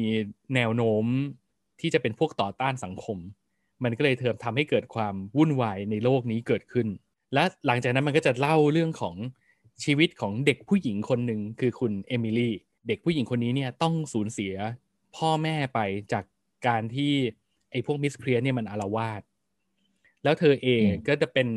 เด็กฉลาดเรียนหนังสือเก่งตั้งใจเรียนมาก ก็เลยตั้งปณิธานเอาไว้ว่า ฉันจะต้องพัฒนาเทคโนโลยีอะไรบางอย่าง ใช้สติปัญญาเท่าที่ฉันมีในการจัดการกับไอ้พวก miscreant พวกนี้ไม่ให้ต้องมาสร้างความเสียหายเดือดร้อนกับคนอื่นให้ได้ แล้วเธอก็ตั้งใจเรียนมุ่งมั่นเป็นเด็กเนิร์ด เป็นสาว oversize ผิวดำที่ nerd nerd แล้วก็แน่นอนตกเป็นเป้าของการโดนรังแก เราก็จะเห็นว่ามีพวกแบบเด็กผู้ชายใจโฉดตั้งหลายแหล่ที่แบบว่าโอ้จะมาแกล้งน้องอะไรเงี้ยแต่ทันใดนั้นเอง เราก็จะเห็นตัวละครเด็กผู้หญิงอีกคนหนึ่ง ชื่อคุณลีเดีย คือคนนี้คือจะดูเป็นแบบกังกังๆมาเลยอะคือเก๋าอะมาถึงแล้วก็แบบว่าอะไหนทำอะไร รังแกเหรอรังแกผู้หญิงเหรอต่อยไปยังเฮ้ยเด็กผู้ชายก็ทรุดไป อะแล้วหลังจากนั้นเราก็จะเห็นว่าคุณลีเดียกับคุณเอมิลี่เนี่ยก็เป็นเพื่อนกันเป็น best friend กันมาตั้งแต่เด็ก แต่มันก็จะมีเหตุครั้งหนึ่งที่เกิดขึ้นก็คือ คุณเอมิลี่เนี่ยเขาจะต้องไปสอบอะไรสักอย่าง เป็นการสอบที่สำคัญมาก แล้วก็ ตัวเขาเองเนี่ยก็อื้อหือยังอ่านหนังสือไม่เต็มที่เลยอะเพิ่งอ่านไปสิบแปดรอบยังไม่ได้อ่านรอบที่สิบเก้าไม่มั่นใจว่าจะทำข้อสอบได้ไหมไอไอลีเดียที่ไปนั่งเลื้อนๆอยู่ใกล้ ๆ ก็แบบ เอางี้ไหมเธอ เธอก็งีบซะหน่อย งีบสักสามสิบนาที แล้วเดี๋ยว เดี๋ยวพอครบสามสิบนาทีเดี๋ยวฉันปลุก เธอจะได้พักบ้างฉันเป็นห่วงเธอไอเอมิลี่ก็โอเคโอเค ได้ได้มีคนคอยปลุกสบายใจละ ตัดมาอีกทีเช้า ไอลีเดียลืมปลุก และนี่ก็คือจุดแตกหักของเพื่อนรักสองคนในวัยเด็ก หลังจากนั้นมันก็เลิกคุยกัน มันตัดความอืมสัมพันธ์กันเลย ไอเอมิลี่ก็บอกว่า ฉันไม่คบเพื่อนอย่างแกเพื่อนอย่างแกมีแต่นำไปสู่ความเสื่อม แก แกไม่เข้าใจว่าภารกิจของฉันมันยิ่งใหญ่แค่ไหน ฉันจะจัดการกับไอ้พวกมนุษย์กลายพันธุ์ทำไมฉันต้องมาจมปลักอยู่กับแกด้วยอะไรอย่างเงี้ย ไอ้ไอ้ลีเดียก็เสียใจว่าแบบ เฮ้ยชีวิตมันจะเครียดอะไรขนาดนั้นวะ เรารู้จักใช้ชีวิตมั่งดี มีความสุขมั่งดีอืมเหตุการณ์ผ่านมาหลายสิบปี จนถึงวันที่ทั้งสองคนโตๆกันแล้ว ครับ สิ่งที่เกิดขึ้นก็คือ คุณลีเดียที่เป็นสาวซ่า เป็นคนขับรถโฟล์คลิฟต์ในท่าเรืออะไรอย่างเงี้ยคือแบบว่าอืมอืมคือมาถึงแล้วแบบสายเก๋าอะ เอออืมเหมือนเป็นพวกแบบชนเขาเรียกว่าเป็นผู้ใช้แรงงานแท้ๆเลยอะอืมบุคลิสิงห์รถอะไรบรรทุกอะไรอย่างเงี้ยเออ บุคลิกคือเป็นอืมแบบร็อกสตาร์เดินด่าผู้ชาย ขับรถโฟกลิฟต์อะไรเงี้ยไปนั่งดื่มดื่มจิบจิบๆที่บาร์ประจำแห่งหนึ่ง แล้วก็มีการคุยกันกับเพื่อนว่าแบบ เอ๊ะเดี๋ยวเราจะมีงานเลี้ยงรุ่นแล้วนะ เธอคิดถึงเอมิลี่บ้างไหม ไม่ได้เจอกันตั้งนานแล้วนะ ทันใดนั้นที่บาร์นั้นก็เปิดทีวี แล้วก็เห็นว่าในทีวีอะเป็นข่าวของเอมิลี่นักวิทยาศาสตร์ที่ประสบความสำเร็จด้านพันธุวิศวกรรม สร้างอืมอาคารใหญ่โตกำลังทำการทดลองยิ่งใหญ่ ชีวิตมันต่างกันมากอะ่ะไอ้ลีเดียมันก็รวบรวมความกล้าเว้ยเพราะว่า ลึกๆแล้วมันก็แบกความรู้สึกผิดในใจตอนเด็ก ๆว่า เราเองนั่นแหละ ที่ไม่ปลุกมัน ก็เลยคิดว่า อย่างน้อยถ้าจะต้องมีใครไปชวนมันมางานเลี้ยงรุ่น ก็ต้องเป็นเรานี่แหละวะ ก็เลยไปหาไปที่หน้าโอเปอเรเตอร์แล้วก็บอกว่าอ๋อมาพบคุณเอมิลี่ค่ะ ที่เป็นเจ้าของตึกเนี้ยค่ะอ๋อไม่ได้นัดไว้ล่วงหน้าค่ะ แค่ไปบอกเขาก็พอว่าลีเดียมา เพื่อนเก่าไม่ได้เจอกันนานแล้ว แต่ไม่รู้เขาจะคุยกับฉันหรือเปล่านะ แต่เขาก็คงคุยแหละ เพราะว่าเราก็เป็นเพื่อนกันมานาน อย่างน้อยความสัมพันธ์อดีตมันก็ยังต้องมีอยู่นะเอ๊ะแต่เขาจะเห็นกับฉันได้หรือเปล่านะ ก็ไปคุยอย่างนี้กับโอเปอเรเตอร์ไปอืมอะแต่สุดท้ายแล้วก็ได้เจอกัน เอมิลี่ก็พามันไปที่ห้องรับรอง แล้วก็ครับบอกว่า เออเอมิลี่เดี๋ยวนั่งรอตรงนี้ก่อนนะ เดี๋ยวฉันไปทำธุระรู้สึกเหมือนชุดจะเลอะอะไรต้องไปเปลี่ยนชุดอะไรอย่างเงี้ยไอเอมิลี่ก็เลยบอกลีเดียว่า นั่งรอตรงนี้ก่อน แต่ว่าอย่าไปแตะต้องอะไรนี้เนี่ยเพราะมันเป็นพวกแบบอุปกรณ์เทคโนโลยี และแน่นอน พอทักมาแบบนี้ ไอ้ลีเดียมันต้องไปแตะอยู่แล้ว และท้ายที่สุด มันก็ทะลึ่งไปจับโดนเครื่องเครื่องหนึ่งที่ ฉีดสารอะไรบางอย่างเข้ามาในตัวมันอืมแล้วหลังจากนั้นเราก็ได้รู้ว่า สิ่งที่เอมิลี่กำลังทดลองอยู่นั้นคือการ สร้างพันธุกรรมแบบใหม่ที่ทำให้มนุษย์ธรรมดาเนี่ย มี superpower อืมอืมลีเดียกลายเป็นมนุษย์ที่มีพลังแบบมหาศาลอะเหมือนเป็นซูเปอร์แมนที่บินไม่ได้อะแต่แรงเยอะมาก อืมอืมอืมอืมอะแล้วเราก็คิดเอาเองแล้วกันว่าคนที่มันเป็นสายปั่น ที่มืออยู่ไม่สุขแบบมันเนี่ย ที่อยู่ดีๆ มีพลังมหาศาลขึ้นมา มันจะสร้างความวายป่วงได้ขนาดไหน คือทำเซรุ่มมาไว้แค่สองตัว ตัวหนึ่งแกเอาไปแล้ว อีกตัวหนึ่งเดี๋ยวฉันฉีดเองอืมคุณเอมิลี่ก็เลยเป็นอีกคนหนึ่งที่ได้รับพลังไป ซึ่งเป็นพลังล่องหนอืมอืม เกิดเป็นการ team up ขึ้นมาของสองสาว plus sizeคนหนึ่งมีพลังช้างสาร อีกคนหนึ่งก็คือจะเป็น สาวอัจฉริยะที่มีพลังล่องหน แล้วก็มีอาวุธเป็นเครื่องช็อตไฟฟ้า ที่ทุกครั้งที่ช็อตจะต้องเปิดเผยตัว สุดท้ายภารกิจมันก็ไม่มีอะไรหรอกครับ มันก็คือการที่สองคนนี้ต้องร่วมมือกัน แล้วก็ปราบไอ้มนุษย์กายพันธุ์ที่มันอารวาสอยู่ในเมือง โดยที่มันก็มีเบื้องลึกเบื้องหลังอะไรอีกนิดๆหน่อยๆแหละ แต่ว่าก็ไม่ได้เกินความคาดเดา คือเรื่องนี้ไม่ต้องไปเดาอะไรเลยถอดสมองดูได้ ดูเพื่อความบันเทิง ปั่นประสาทดูตลกตลก สบายๆเอนจอยไปกับมัน อืม อืม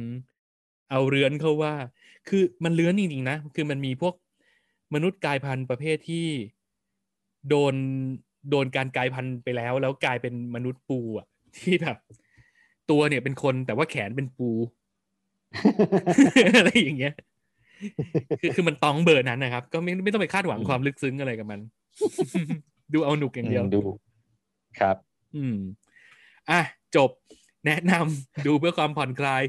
สบายสบายๆแล้วพอเห็นคุณออกตเวียสเปนเซอร์แล้วก็รู้สึกว่า อืม เอานักแสดงยอดฝีมือมาเล่นอะไรแบบนี้ก็เออก็บันเทิงดีเหมือนกันอืม อืมคือจริงๆหนังหนังของเธอแต่ละเรื่องเนี่ย บทที่เธอได้เนี่ยมันลึกซึ้งมากเลยนะ ถ้าไม่นับอืมเรื่องนี้นะ เออ พี่อาจจะไปชอบที่เธอเล่นในเรื่อง Hidden Figure ที่เป็นครับสามสาวนักวิทยาศาสตร์ เอ๊ะ นักคณิตศาสตร์มั้งเออ นักคณิตนักศาคสตณิตร์ศาสตร์ที่ไปไปทำงานในนาซาอะไรเงี้ยอ่าโอ้ยเรื่องนั้นก็เจ๋งมากอืมแล้วมันมัน based on true story ด้วยใช่ไหมครับ เรื่องนั้น ถ้าจำไม่ใช่ผิดใช่ใช่ถ้าจำไม่ผิดนะ สร้างจากเรื่องจริงอืมอืมครับโอ้ยดีมากเรื่องนั้น คือคนละชั้นกับเรื่อง Thunder Force นี่เยอะ เอ้ยจะไม่แน่นะเฮีย ถ้าเกิดดูจากการแสดงของเธอที่ผ่านมาเนี่ย การเล่น Thunder Force เนี่ย มันอาจจะเป็นงานท้าทายในชีวิตนักแสดงของเธอก็ได้นะ เป็นไปได้ แล้วต้องเอาชนะเรื่องของการที่ต้องมาเล่นตลกบูลลี่สังขารตัวเองอะ่ะคือเอาง่าย ๆ ว่าถ้าเกิดคุณเป็นคนที่เซนซิทีฟกับการ เล่นตลกสังขารล้อคนอ้วนอะไรอย่างเงี้ย ดูเรื่องนี้อาจจะหงุดหงิดได้ แต่สำหรับผมผมเป็นคนอ้วนที่ไม่มีปัญหากับเรื่องอะไรแบบนี้ คือ คือเป็นแบบซูเปอร์ฮีโร่สองสาว plus ไซส์ที่แบบตัวใหญ่นะ แล้วก็ไอ้รถประจำการที่ต้องแบบขับออกไปปฏิบัติภารกิจดันเป็นแบบ Lamborghini Aventador ที่แบบ โหลดโหลดทางเข้าแคบๆเบาะนั่งเบียดๆอะไรอย่างเงี้ยเออ อะไรอย่างเงี้ยแล้วก็เล่นแบบ จะเข้าจะออกแต่ละทีลำบากเหลือเกิน ก็เป็นแนวนั้นอะเออตลกอืมสังขารกันไปเรื่อยเปื่อยอืมแต่ก็ดูได้เพื่อความบันเทิง สบายๆอืมครับ ครับผม จบครับเข้าสู่เรื่องราวของคุณดีกว่า C Spiracy ว่าจะดูอ่าเหมือนกันซีสไปเรซี่คือ ถ้าใครที่ยังไม่ได้ดูเนี่ยอะก็อาจจะได้เห็นจากข่าวสารเนาะเพราะว่ามันมีที่อ่ารัฐบาลของเราเนี่ยถึงขั้นต้องออกมาตั้งโต๊ะแถลงข่าวเลยว่าไม่พอใจสารคดีชุดนี้ อืมอืม เพราะว่ามันมีบางช่วงบางตอนของมันเนี่ยที่พูดถึงประเทศไทยแบบตรงๆเลย อืมอืมอืมอืม แต่มันดันกลับเป็นพาร์ทที่ทำให้ผมรู้สึกไม่โอเคกับสารคดีชุดนี้มาก อืมอะอืมยังไงสิๆอะโอเคงั้นเดี๋ยวจะเล่าให้เล่าเรื่องราวคร่าวๆของสารคดีชุดนี้ให้ฟังก่อนนะครับ ก็คือ Seaspiracy เนี่ยมันอ่าคนดำเนินเรื่องของมันเนี่ย อ่า ชื่อว่าคุณอาลี อืมอืมคุณอาลีเนี่ยเขาก็จะปูพื้นฐานปู background ของเขาว่า เขาเป็นเด็กที่เติบโตมา โดยมีใจรักทะเลรักมหาสมุทรเนี่ยเป็นทุนเดิมอยู่แล้ว อื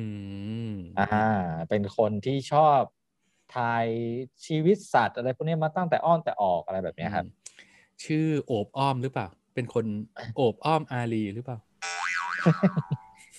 อืมทำไมไปทางนั้นล่ะ เดี๋ยวเครียด เราตัดอ่าตลกไว้ก่อนอ่าอ่าเชิญครับ เชิญคุณอารีต่อคือจากที่เขาปูไว้เนี่ยนะว่าว่า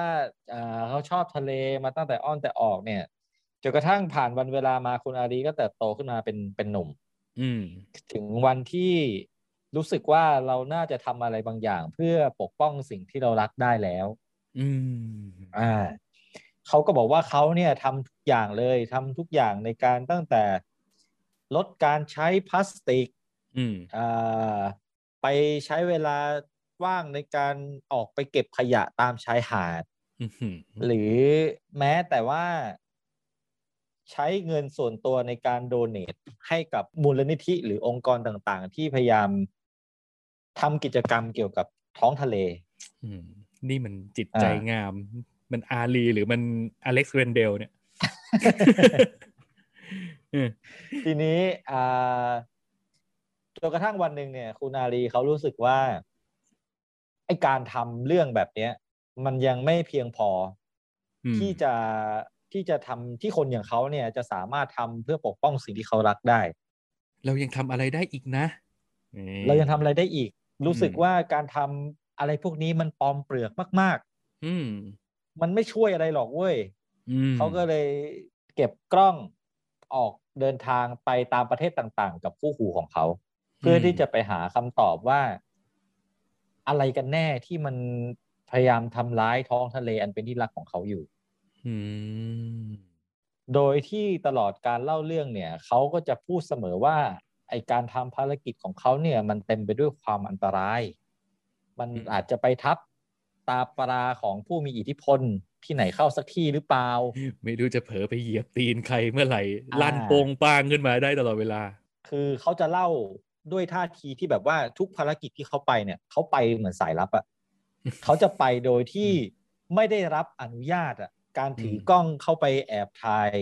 การล่าวานที่ผิดกฎหมาย การทำประมงที่ผิดกฎหมายอะไรแบบเนี้ยครับอืมอืมอ่า เนี่ยก็มันก็จะพาเราไปเรื่อยๆ ในมิชชั่นต่างๆ ในข้อสงสัยต่างๆ ที่เขาสงสัยขึ้นมาว่า เอ๊ะจริง ๆ แล้วเนี่ยไอ้พลาสติกที่เราที่สื่อรณรงค์ทั้งหลายทั้งแหล่เนี่ยเฮ้ยจริง ๆ แล้วมันไม่ใช่ตัวร้ายหลักที่ทำร้ายทะเลอยู่นะอื มมันมีตัวร้ายที่ลึกลงไปกว่านั้นอีกเว้ยเราก็จะเนี่ยพอเขาตั้งคำถามขึ้นมาได้เขาก็จะเดินทางไปตามประเทศต่าง ๆ ที่เขาคิดว่ามันเป็นต้นตอของปัญหา อืมอืมอืมแล้วเขาก็จะมีที่มีเอ่อท่าทีของการยกตัวอย่างเช่น ถ้าเขาไม่พอใจ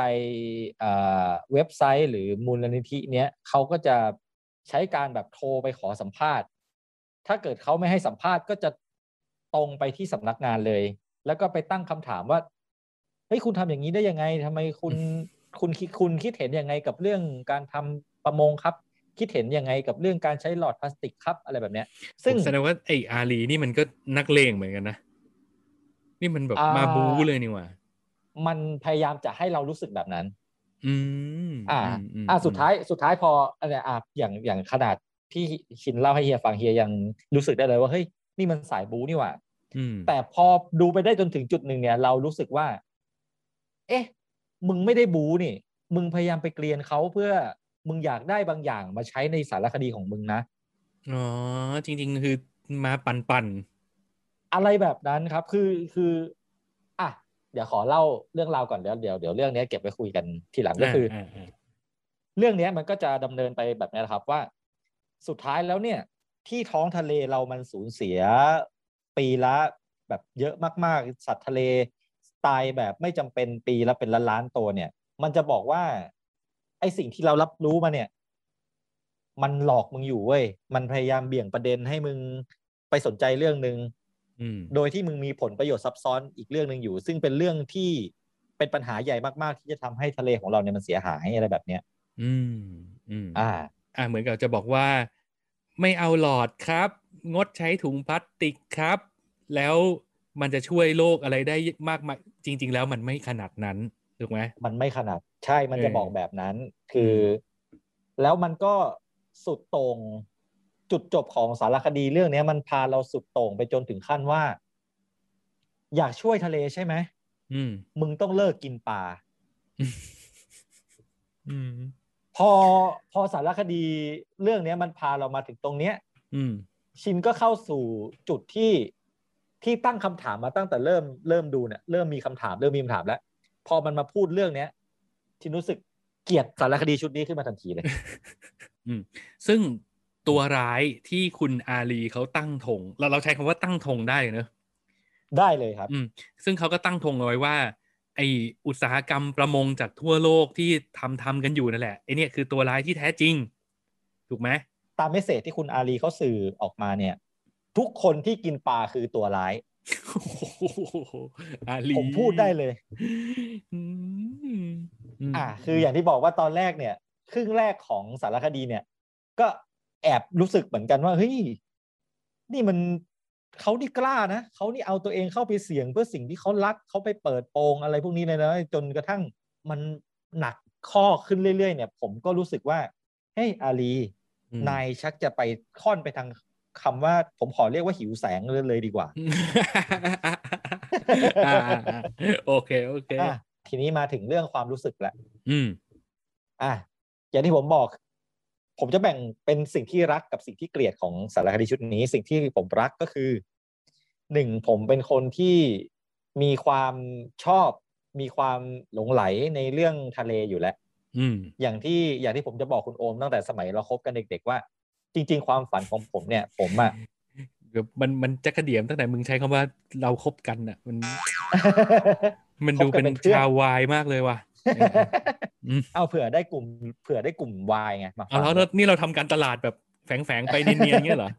เนียนเนียนๆไปเออลูกปลายเออยังดังขนาดนั้นเลยอะชินโอมทำไมจะดังไม่ได้บ้าง เออเออเอาเอาเอาติดแฮชแท็กคือชินคือโอมนะฮะคืออย่างนี้ผมว่าผมเป็นผมชอบอยู่แล้วครับ เรื่องทะเลผมผมมีความหลงไหล ผมชอบมาก ๆ แล้วผมก็จะบอกคุณโอมไว้ว่า วันหนึ่งข้างหน้าเนี่ย ถ้าเกิด ถ้าเกิดให้ผมเลือกได้ที่ผมจะทำอาชีพโดยที่ไม่ต้องแคร์รายได้นะอืมผมอะอยากเป็นนักอนุรักษ์ทางทะเล ผมจะพูดแบบนี้เสมอ อืมอืมซึ่งตัวผมเองเนี่ย ก็ก็ได้เริ่มและเริ่มเริ่มเริ่มทำฝันนี้บางอย่างให้เป็นจริง เช่น ผมก็ไปไปเรียนดำน้ำอืม เริ่มอะไรแบบนี้ อืมอืมซึ่งจุดหนึ่งที่ทำให้ผมรักสารคดีชุดนี้ก็คือ มันพูดเรื่องเดียวกันกับที่ผมเป็นห่วงอยู่นั่นแหละ อืม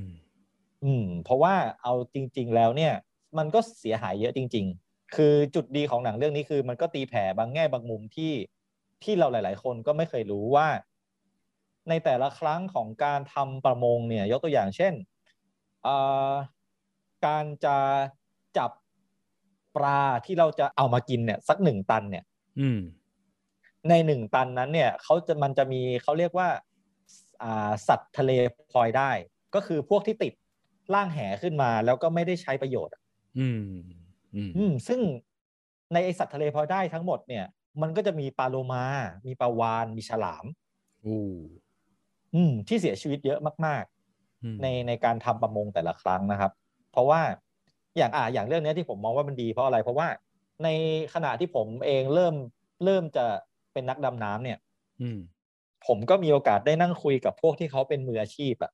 คือ การจะเห็นสัตว์ทะเลหายาก พวกเนี้ยการดำน้ำเขาเรียกเป็นดิฟอืมบางคนเนี่ยดำไปสองสองร้อยดิฟแล้วอะยังไม่มีโอกาสได้เห็นฉลามวาฬเลยด้วยซ้ำอืมแต่ในสารคดีเรื่องเนี้ยมันก็ยังจะบอกว่าไอ้สิ่งที่นักดำน้ำทั้งทุกคนเนี่ย รักและอยากจะปกป้องเนี่ย มันเสียชีวิตเยอะมากนะ ในหนึ่งปี อืม อืม มาติดแหไอ้พวกเนี้ยแหละ อ่า ติดแหขึ้นมาแล้วก็ถูกโยนทิ้งให้มันตายตายๆไปอะไรอย่างเงี้ยอืมอืม อืม ก็สารคดีชุดนี้ก็สามารถบอกข้อมูลบางอย่างที่ที่เราน่าจะรู้ไว้ อืม อะไรแบบนี้ครับ แต่ว่าในอีกแง่มุมหนึ่งที่ผมไปหาข้อมูลที่มันลึกขึ้นไปเนี่ย กลับกลายเป็นว่านักวิชาการหลาย ๆ คนกลับไม่ชอบสารคดีชุดนี้อืมเพราะว่าไอ้ข้อมูลที่มันยกมาพูดเนี่ย มันไม่ได้อ้างอิงจากอะไรเลยอืมอืมอืมอืมมันไม่ได้อ้างอิงจากอะไรเลย มันเป็นการโจมตีเสียมากกว่า อืม อืม ยกตัวอย่างคือเช่น มันก็เป็นเชิงความรู้สึกอะนะ คือเขาก็ไม่ได้ทำตัวว่าเป็นนักทำสารคดีเชิงข่าวอะไรแต่อย่างใดใช่ไหมใช่ครับ คือ ผมไม่อยากเรียกสารคดีชุดนี้ว่าสารคดีเลยอะเพราะว่า อืม มันมันไม่ได้ มันไม่ได้เล่าในท่าทีของการพูดเรื่องจริงอะมันไม่ได้อืมเล่าในท่าทีของการแบบมีจุดอ้างอิงมีความน่าเชื่อถือ อันเนี้ยมันมันเหมือนเราดูไดอารี่ของคุณอาลีที่เขาจะทำตัวเองให้เป็นฮีโร่ขึ้นมา อืม อืม อืม คือไอ้เรื่องเนี้ย ผม ผมคิดว่าผมมารู้สึกอยู่คนเดียว เพราะว่าเพื่อนผมหลาย ๆ คนใน Facebook เนี่ยที่ดูสารคดีชุดเนี้ยพูดกันเป็นเสียงเดียวเลยว่าเฮ้ยดีมากเลยต้องดูอืมแต่ผมดูแล้วผมรู้สึกว่าไม่ใช่อะ ผมเลยคิดว่าเอ๊ะเอ๊ะหรือกูพลาดอะไรตรงไหนไปว่าผมเลยไปหาข้อมูลเพิ่ม อ๋อมันมีหลายคนที่รู้สึกเหมือนผมเหมือนกันอืมที่รู้สึกว่าคุณอาลีเนี่ยหิวแสง อืม อืม มันเลยมันเลยมาถึงจุดที่ผมรู้สึกว่าผมเกลียดสารคดีชุดนี้ก็คือ ทุกที่ ทุกสถานที่ที่คุณอาลีไปเนี่ยเขาจะพยายามคัตติ้งออกมาให้รู้สึกว่ามันคือภารกิจลับที่ตำรวจพร้อมจะเอาตัวเขาไปขังคุกได้ทุกเมื่อ อืมอย่างนึกออกป่ะมันเลยพยายามจะแบบดราม่าทุกอย่าง ไปญี่ปุ่นก็แบบเนี่ยครับ ตอนนี้มีตำรวจตามมีทั้งนอกเครื่องแบบมีทั้งอะไรพวกนี้อืมมาประเทศไทยก็ ผมกำลังถูกตำรวจไล่ล่าปะปะตำรวจที่จังหวัดภูเก็ต แล้วเราเป็นคนไทยเรา ไอ้ footage ที่มึงใช้มันไม่ใช่ภูเก็ตไง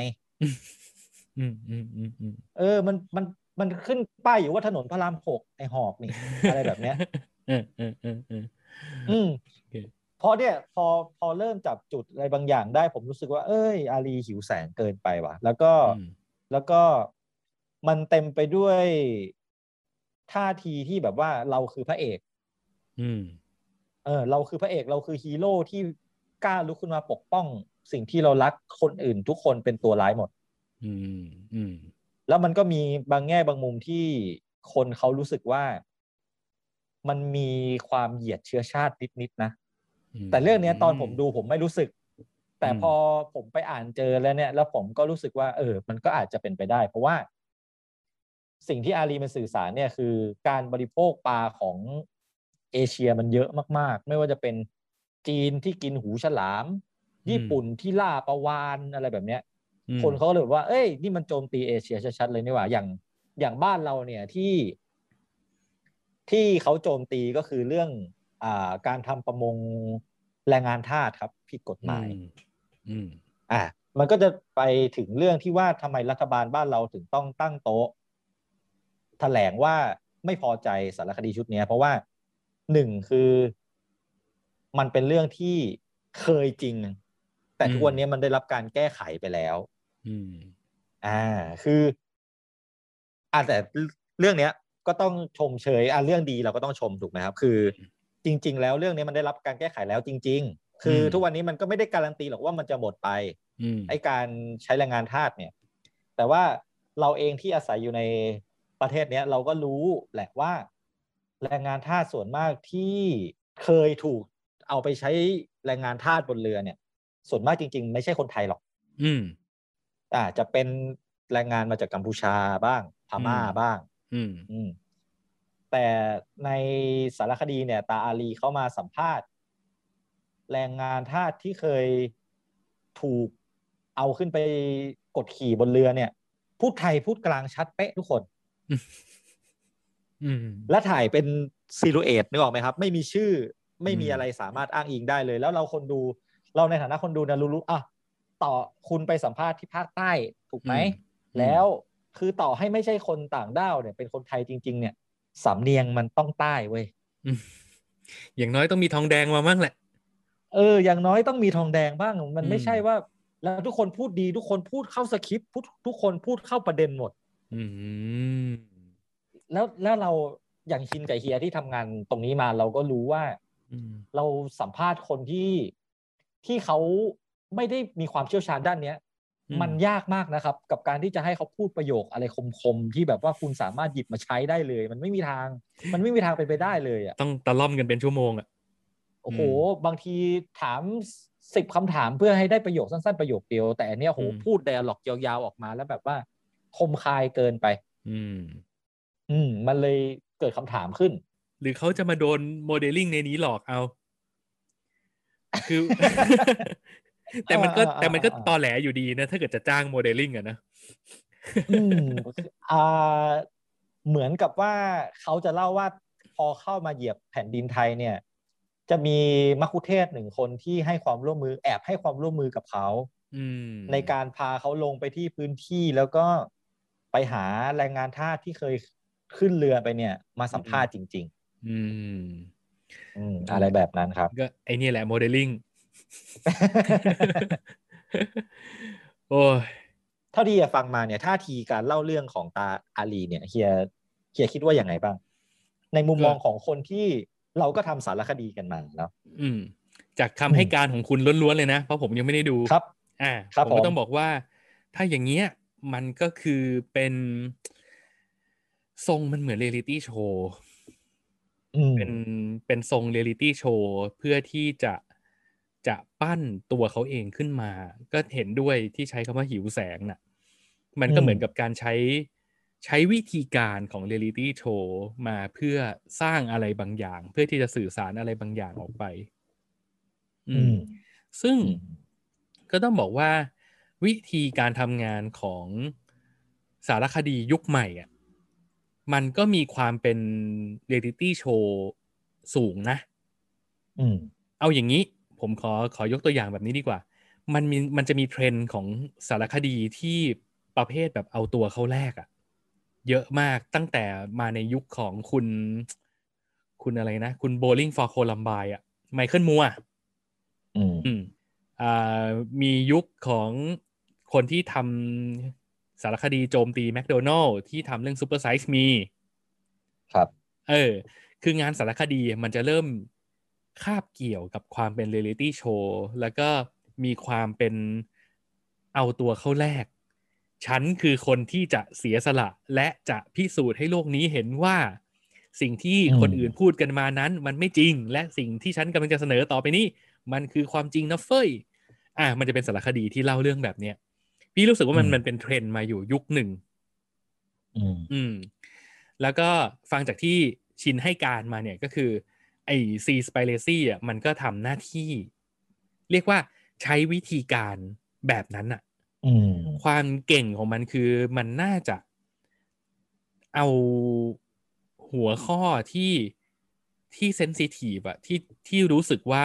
ทำเรื่องนี้ออกไปแล้วคนจะอินกับมันอะพี่ว่าเขาอาจจะตั้งต้นจาก บทความทางวิชาการข้อมูลอะไรบางอย่าง สักชุดหนึ่งจำนวนหนึ่ง แล้วเขาก็เดินหน้าลุยไปตามโครงสร้างของของสารคดีเรียลิตี้ประเภทเอาตัวเข้าแลกที่ยกตัวอย่างไป แล้วก็สุดท้ายมันก็ออกมาเป็นชิ้นงานชิ้นนี้ ในเน็ตเขาก็พูดถึงสารคดีชุดนี้กันนะเฮียยกตัวอย่างเช่น ตลอดการเล่าเรื่องเนี่ย มันจะเป็นสารคดีที่ไปสัมภาษณ์ นักวิชาการหรือผู้เชี่ยวชาญ หรือมูลนิธิที่ทำงานเกี่ยวกับทะเล อืม แต่คนที่ให้สัมภาษณ์ไปในสารคดีเนี่ยเขาออกมาบอกว่า มันเอาคำพูดที่เขาได้ให้สัมภาษณ์ไปเนี่ย ไปตัดให้มันเป็นคำตอบเชิงชี้นำเกินไป อืมอืมแม้แต่อืมตัวที่คนที่ให้สัมภาษณ์เขายังไม่โอเคกับสารคดีชุดนี้เลยอืมแล้ว แล้วที่ชินรู้สึกว่าชินไม่โอเคกับกับวิธีการแบบเนี้ยก็คือนอกจากการทำให้ตัวเองดูเป็นฮีโร่แล้วเนี่ย มันยังชินขอนิยามว่าอาลีเนี่ยมันเกลียนประมาณหนึ่งเลยเฮียอืมยกตัวอย่างเช่นเอ่ออันนี้เอาเปรียบเทียบให้เห็นภาพนะ สมมุติชิน ชินเดินไปถามเฮียว่าทำไมเฮียอ้วนจังครับ อืม แล้ว คน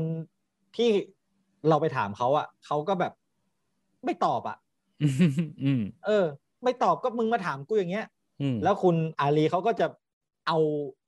ไอ้ความไม่พอใจที่เฮียไม่สามารถตอบคำถามได้เนี่ยอืมกลับมาตั้งคำถามกับผู้ชมว่า เอ้า กูไปถามคนอ้วนว่าทำไมเขาอ้วน อืม แล้วทำไมมึงถึงไม่ไม่พอใจวะอืมอืมอืมอืมแบบแบบเนี้ย ความจริงคือทั้งนั้นไอ้ที่พูดไปเนี่ย ที่ถามใช่ไปก็เรื่องความจริง อืม เออ ความมันถ้าทำไมอะดูสิครับเนี่ย คุณผู้ชมเขาไม่พอใจที่ผมถามเขาว่าทำไมเขาอ้วน อืม เนี่ยแล้วมันจะเป็นท่าทีแบบเนี้ยตลอดสารคดีเลยคือ ไปถามกับอ่ามูลนิธิมูลนิธิหนึ่งที่ทำเกี่ยวกับเรื่องการทำประมงอย่างยั่งยืนอะอืม ว่าแบบว่ามันยั่งยืนตรงไหนไอ้สิ่งที่คุณทำกันอยู่อะไรเงี้ยอืม แล้วเขาก็พยายามตอบคำถามที่มันถาม ถึงแม้ว่ามันจะตั้งแง่คือ คือถ้าผมเป็นคนที่ต้องคุยกับเขาเนี่ย ผมโมโหแล้วอะผมบอกเลย คือมมันถามเขาด้วยท่าทีและน้ำเสียงที่แบบตั้งแง่ไปหาเรื่องเขาอะอืมอืมเออ แล้วก็แล้วก็ใช้แล้วก็พยายามใช้คำถามยากๆที่ที่มันละเอียดอ่อนอะแล้วก็อืมจี้จี้ถามเขาจนแบบเพื่อที่เพื่อต้องการที่จะเก็บรีแอคในการที่เขากระอักกระอ่วนที่จะพูด และก็เอามาใช้ในสารคดีของมัน อืม เนี่ยสิ่งที่ชินเลยคิดว่าชินเกลียดสารคดีชุดนี้ อืม เข้าใจอืมได้ ก็ต้อครังบบอกว่ามันเป็นอย่างนี้แหละชิน คือเพราะเขาทำแบบนี้เป็นไงเขาถึงดัง เราเนี่ยถึงยังไม่ดัง ไอเราเนี่ย มันทำแบบนี้ไม่เป็น อือืมมเรามันเป็นประเภทแบบ พอทำสารคดี พอจะเล่าเรื่องอะไร เราจะคอยเตือนสติคนดูคนฟังตลอดเวลาว่าไอ้เรื่องที่คุณอินมันไม่ไม่ได้แปลว่ามันจะจริงนะครับ เออ อะไรอย่างเงี้ย คือคือเราเราเป็นพวก เออ อย่างเงี้ยมันเลยไม่ดัง ถ้าทำอย่างประอามาณลีนี้เป็นน่ะดังไปแล้วรวยไปแล้วโธ่โอ้แต่ผมแต่ผมน่าจะรังเกียจตัวเองพอสมควรเลยนะ มันมีมันมีมันมีซีนหนึ่งด้วยอืม ที่ที่ผมแบบพอเห็นซีนนี้ปุ๊บแล้วผมจากคำตอบเอ้ยจากคำถามที่คลางแคลงใจมาว่า เอ๊ะมันเซตหรือเปล่าวะพอผมเห็นซีนเนี้ย ผมรู้ได้เลยว่าเซตอืมอาลีอืมมึงเซตแน่อืมๆคือเป็นซีนที่แบบว่า คุณอาลีเนี่ยเขาได้ไปเห็นทุกสิ่งทุกอย่างแล้วเนี่ย แล้วทุกอย่างมันกระทบใจเขาจนเขาต้องมีน้ำตาเนี่ย อืมมันเป็นซีนที่คุณอาลีนั่งอยู่บนรถอ่า จับพวงมาลัยแล้วก็จัดไฟสีแดงใส่ ตัวเองแล้วก็น้ำตาหล่นลงมา อืม อืม ผมเนี่ยอ๋อโอเคอืมอืมอืมอืมน้ำตานองอาบสองแก้มอืมประมาณนี้แต่จริงๆก็โอเคดูได้นะ ดูได้อืมดูได้ คือมันก็มีข้อมูลที่น่าสนใจถูกไหมบนข้อแม้ว่าข้อมูลที่พูดมาจะจริงหรือเปล่าอันนี้ ไม่การันตี เพราะไม่มีแหล่งอ้างอิงอืม คือตัวเลขแต่ละตัวเลขเนี่ยมันน่ากลัวมากครับ ยกตัวอย่างเช่นอ่าผมไปหาข้อมูลมาว่า มันมีบางข้อมูลที่บอกว่าในปี 2084 เนี่ย สัตว์ทะเล หรือท้องทะเลทุกตารางเมตรบนโลกเนี่ยจะสูญหายไป อืมเออคือพอเราฟังมันก็รู้สึกว่ามันดูน่ากลัวเนาะอืม อ่า แต่พอผมศึกษาข้อมูลลึกลงไปเนี่ย มันกลับกลายเป็นว่าไอ้ตัวเลขเนี้ยมันมาจากบทความวิชาการที่ตัวนักวิชาการเองเขาก็เขาก็ยังถกเถียงกันอยู่เลยว่ามันจะเป็นจริงไปได้ยังไงอะไรแบบเนี้ย อืม อืม อืม สารคดีบางเรื่องที่เราเคยผ่านตามมาคือ มันไม่ใช่แค่ตั้งคำถามอะมันต้องมีโซลูชันด้วยอะ อืม แต่อันเนี้ยมันเต็มไปด้วยการโยนคำถาม โยนคำถาม การสาดสีการป้ายสีการแบ่งฝักแบ่งฝ่ายว่า ไอคนกินปลาทุกคนนั่นแหละ มึงคือตัวการทำร้ายทะเล อืมหืมและอีกอันหนึ่งที่เลยที่ชินรับไม่ได้กับสารคดีชุดนี้คือ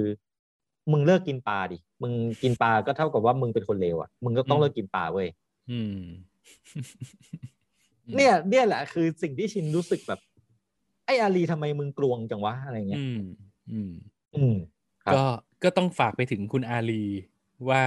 ถ้าจะขายดราม่าขนาดนี้เนี่ย ลองไปทำละคร soap opera อะไรอย่างนี้ดีกว่าหรือเปล่า ลองแบบเออขายทำสคริปต์สักเรื่องหนึ่งแล้วไปขายละครช่อง Hallmark อะไรเงี้ยคือเนอะไปทำละครแบบผัวผัวเมียเมียอาจจะเข้าทางกว่าหรือเปล่าเออแต่เฮียแต่ว่าแต่ว่าเรื่องเรื่องเนี้ยชินชินขอเลยนะ ขอให้อืมเฮียไปดูแล้วเดี๋ยวมาคุยกันคือชินอยากรู้ว่า พอเฮียได้ดูแล้วเนี่ยเฮียจะรู้สึก แบบเดียวกับที่ชินรู้สึกไหมหรือว่าชินเอาความอคติอะไรบางอย่างใส่มันลงไปมากเกินไปหรือเปล่า อืมอืมได้อยากให้ได้เฮียได้ช่วยไปดูแล้วแล้วแล้วแล้วเดี๋ยวมาเรามาคุยกันอีกทีหนึ่งเอาเป็นว่าอาจจะกลายเป็นเราสร้างศัตรูก็ได้นะ เพราะว่าคนที่อินกับเรื่องนี้ก็เยอะถูกไหมคนที่คนที่เขียนถึงคนที่เชียร์เรื่องนี้ก็เยอะ แต่เราก็พูดในฐานะคนที่เราก็ผ่านงานสารคดีกันมาระดับหนึ่งอะนะแล้วเราก็เป็นคนที่อินกับงานประเภทสารคดีเรา เราอยากเป็นส่วนหนึ่งที่ทำให้ทุกชิ้นงานที่เราทำไป มันทำให้โลกนี้มันดีขึ้นอยู่แล้วล่ะ จริง ๆ คืออคุณอาลีควรจะต้องเป็นพวกเดียวกับเรา และเราควรจะต้องเป็นพวกเดียวกับเขา ตามอืมใช่เออด้วย ถ้าเกิดเป็นเจตนารมณ์ชุดเนี้ยเออ มันต้องเป็นพวกเดียวกัน แต่อะไรที่ทำให้เรารู้สึกว่า อาลีนายไม่ใช่เพื่อนเรานายหิวแสงอะอืมหิวหิวอืมหิวอืมหิวอืมแสงว่าอะไรอย่างเงี้ยอะเออเนี่ยแหละเอออันนี้เลยอยากให้เดี๋ยวต้องไปเฮียไปดูดูกันเดี๋ยวต้องไปดูเดี๋ยวต้องไปดูอืม คือผมจะบอกว่า โอ้โหผมคุณอาลีเนี่ยเขาเป็นไอดอลผมได้ไม่ยากเลยนะ ถ้าเกิดอืมเขาเขาไม่ได้เล่ามันออกมาในท่าทีแบบเนี้ย ถ้าเขาอืมเล่ามันอยู่บนบนแฟกต์อะบนแฟกต์จริง ๆ ที่เฮ้ยมันจริงนะเว้ยการทำประมงพาณิชย์ที่ที่มันเกินความพอดีไปเยอะ เนี่ย มันมันปฏิเสธไม่ได้หรอกว่ามันทำลายทะเลจริงมันทำลายแนวปะการังจริง มันทำลายระบบนิเวศจริง ๆ เนี่ย แต่ว่าพอแบบ เราเห็นอะไรบางอย่างเรา เราอยากต่อต้านเขาอะเราอยากต่อต้านเขาว่ามึงรักทะเลจริงปะเนี่ย หรือว่ามึงแค่โหนทะเลโอ้โหเอ้ยเอ้ยชอบคำนี้ชอบคำนี้ อาลีโหนอืมทะเลว่ะเเออเอออืมอืมอืมอืมอืมอะครับได้ก่อนจะด่าเขาไปมากกว่านี้ เดี๋ยวผมไปดูก่อน ถ้าดูโอเคแล้วผมรู้สึกเหมือนคุณเดี๋ยวผมจะมาช่วยด่าอะอะอะโอเค โอเค หมดนะ มีอะไรเพิ่มเติมไหมฮะ ไม่มีแล้วครับ วันนี้อืมโหคุยคุยกันสองคนโดยไม่มีคุณโอมนี่ถือว่าเราอู้ใช้เวลาเยอะเหมือนกันนะเนี่ยเออเตรียมเรื่องมาเยอะ อะโอเค ก็กล่าวโดยสรุปก็คือ คุณผู้ฟังคุณผู้ชม ถ้าเกิดคุณเป็นคนที่ชอบดูสารคดี ก็ฝากไว้นิดนึงแล้วกันครับ ว่าถ้าเกิดดูงานสารคดีเนี่ย เราต้องเราต้องเผื่อใจไว้นิดนึงว่ามันไม่ได้เป็นเรื่องที่เราจะเชื่อมันได้ทั้งหมดนะ อืมนี่คือพูดในฐานะคนทำสารคดีมาด้วยเนี่ย ก็ต้องบอกว่ามันมันไม่ใช่เรื่องที่คุณจะต้องไปเชื่อเขาทั้งหมด มันต่อให้เป็นข่าวคุณก็เชื่อเขาทั้งหมดไม่ได้ ทั้งหมดอืมนี้มันเป็นสื่อเพื่อที่จะทำมาเพื่อนำเสนอข้อมูลอะไรบางอย่าง ให้คุณไปคิดต่อไปทำการบ้านต่อ คุณอาจจะเก็บเกี่ยวความรู้สึกอะไรบางอย่างมา แต่ว่าเหมือนที่พูดไปเมื่อกี้ว่าสิ่งที่คุณอินไม่ได้แปลว่าสิ่งนั้นเป็นความจริงนะครับ ก็ อะไรทั้งหมดทั้งมวลที่ผ่านเข้ามาก็พิจารณากับมัน เยอะๆหน่อย ตั้งคำถามแล้วก็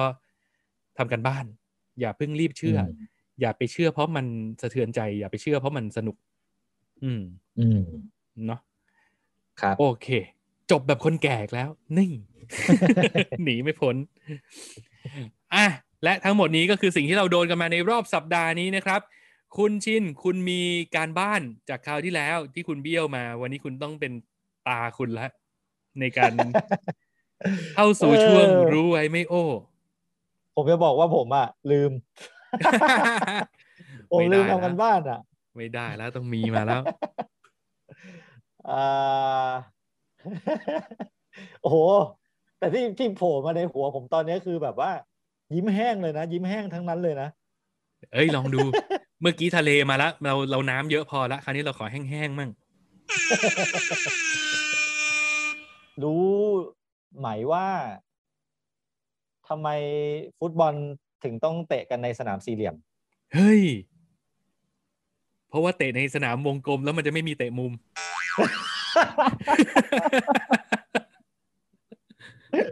โอเคเท่านี้แหละ เฮ้ยแห้งจริงว่ะเออก็ได้หนึ่งฮานะ โอเค ขอบคุณที่ติดตามฟังมาถึงตรงนี้นะครับ ฝากติดตามกดไลค์กดแชร์กด subscribe และ follow เราในทุกช่องทางที่คุณถนัดด้วย ถ้าเกิดชอบใจก็ฝากแชร์ไปที่หน้าวองคุณด้วยนะครับ แล้วพบกันใหม่อาทิตย์หน้าสำหรับวันนี้ สวัสดีครับ สวัสดีครับ peace out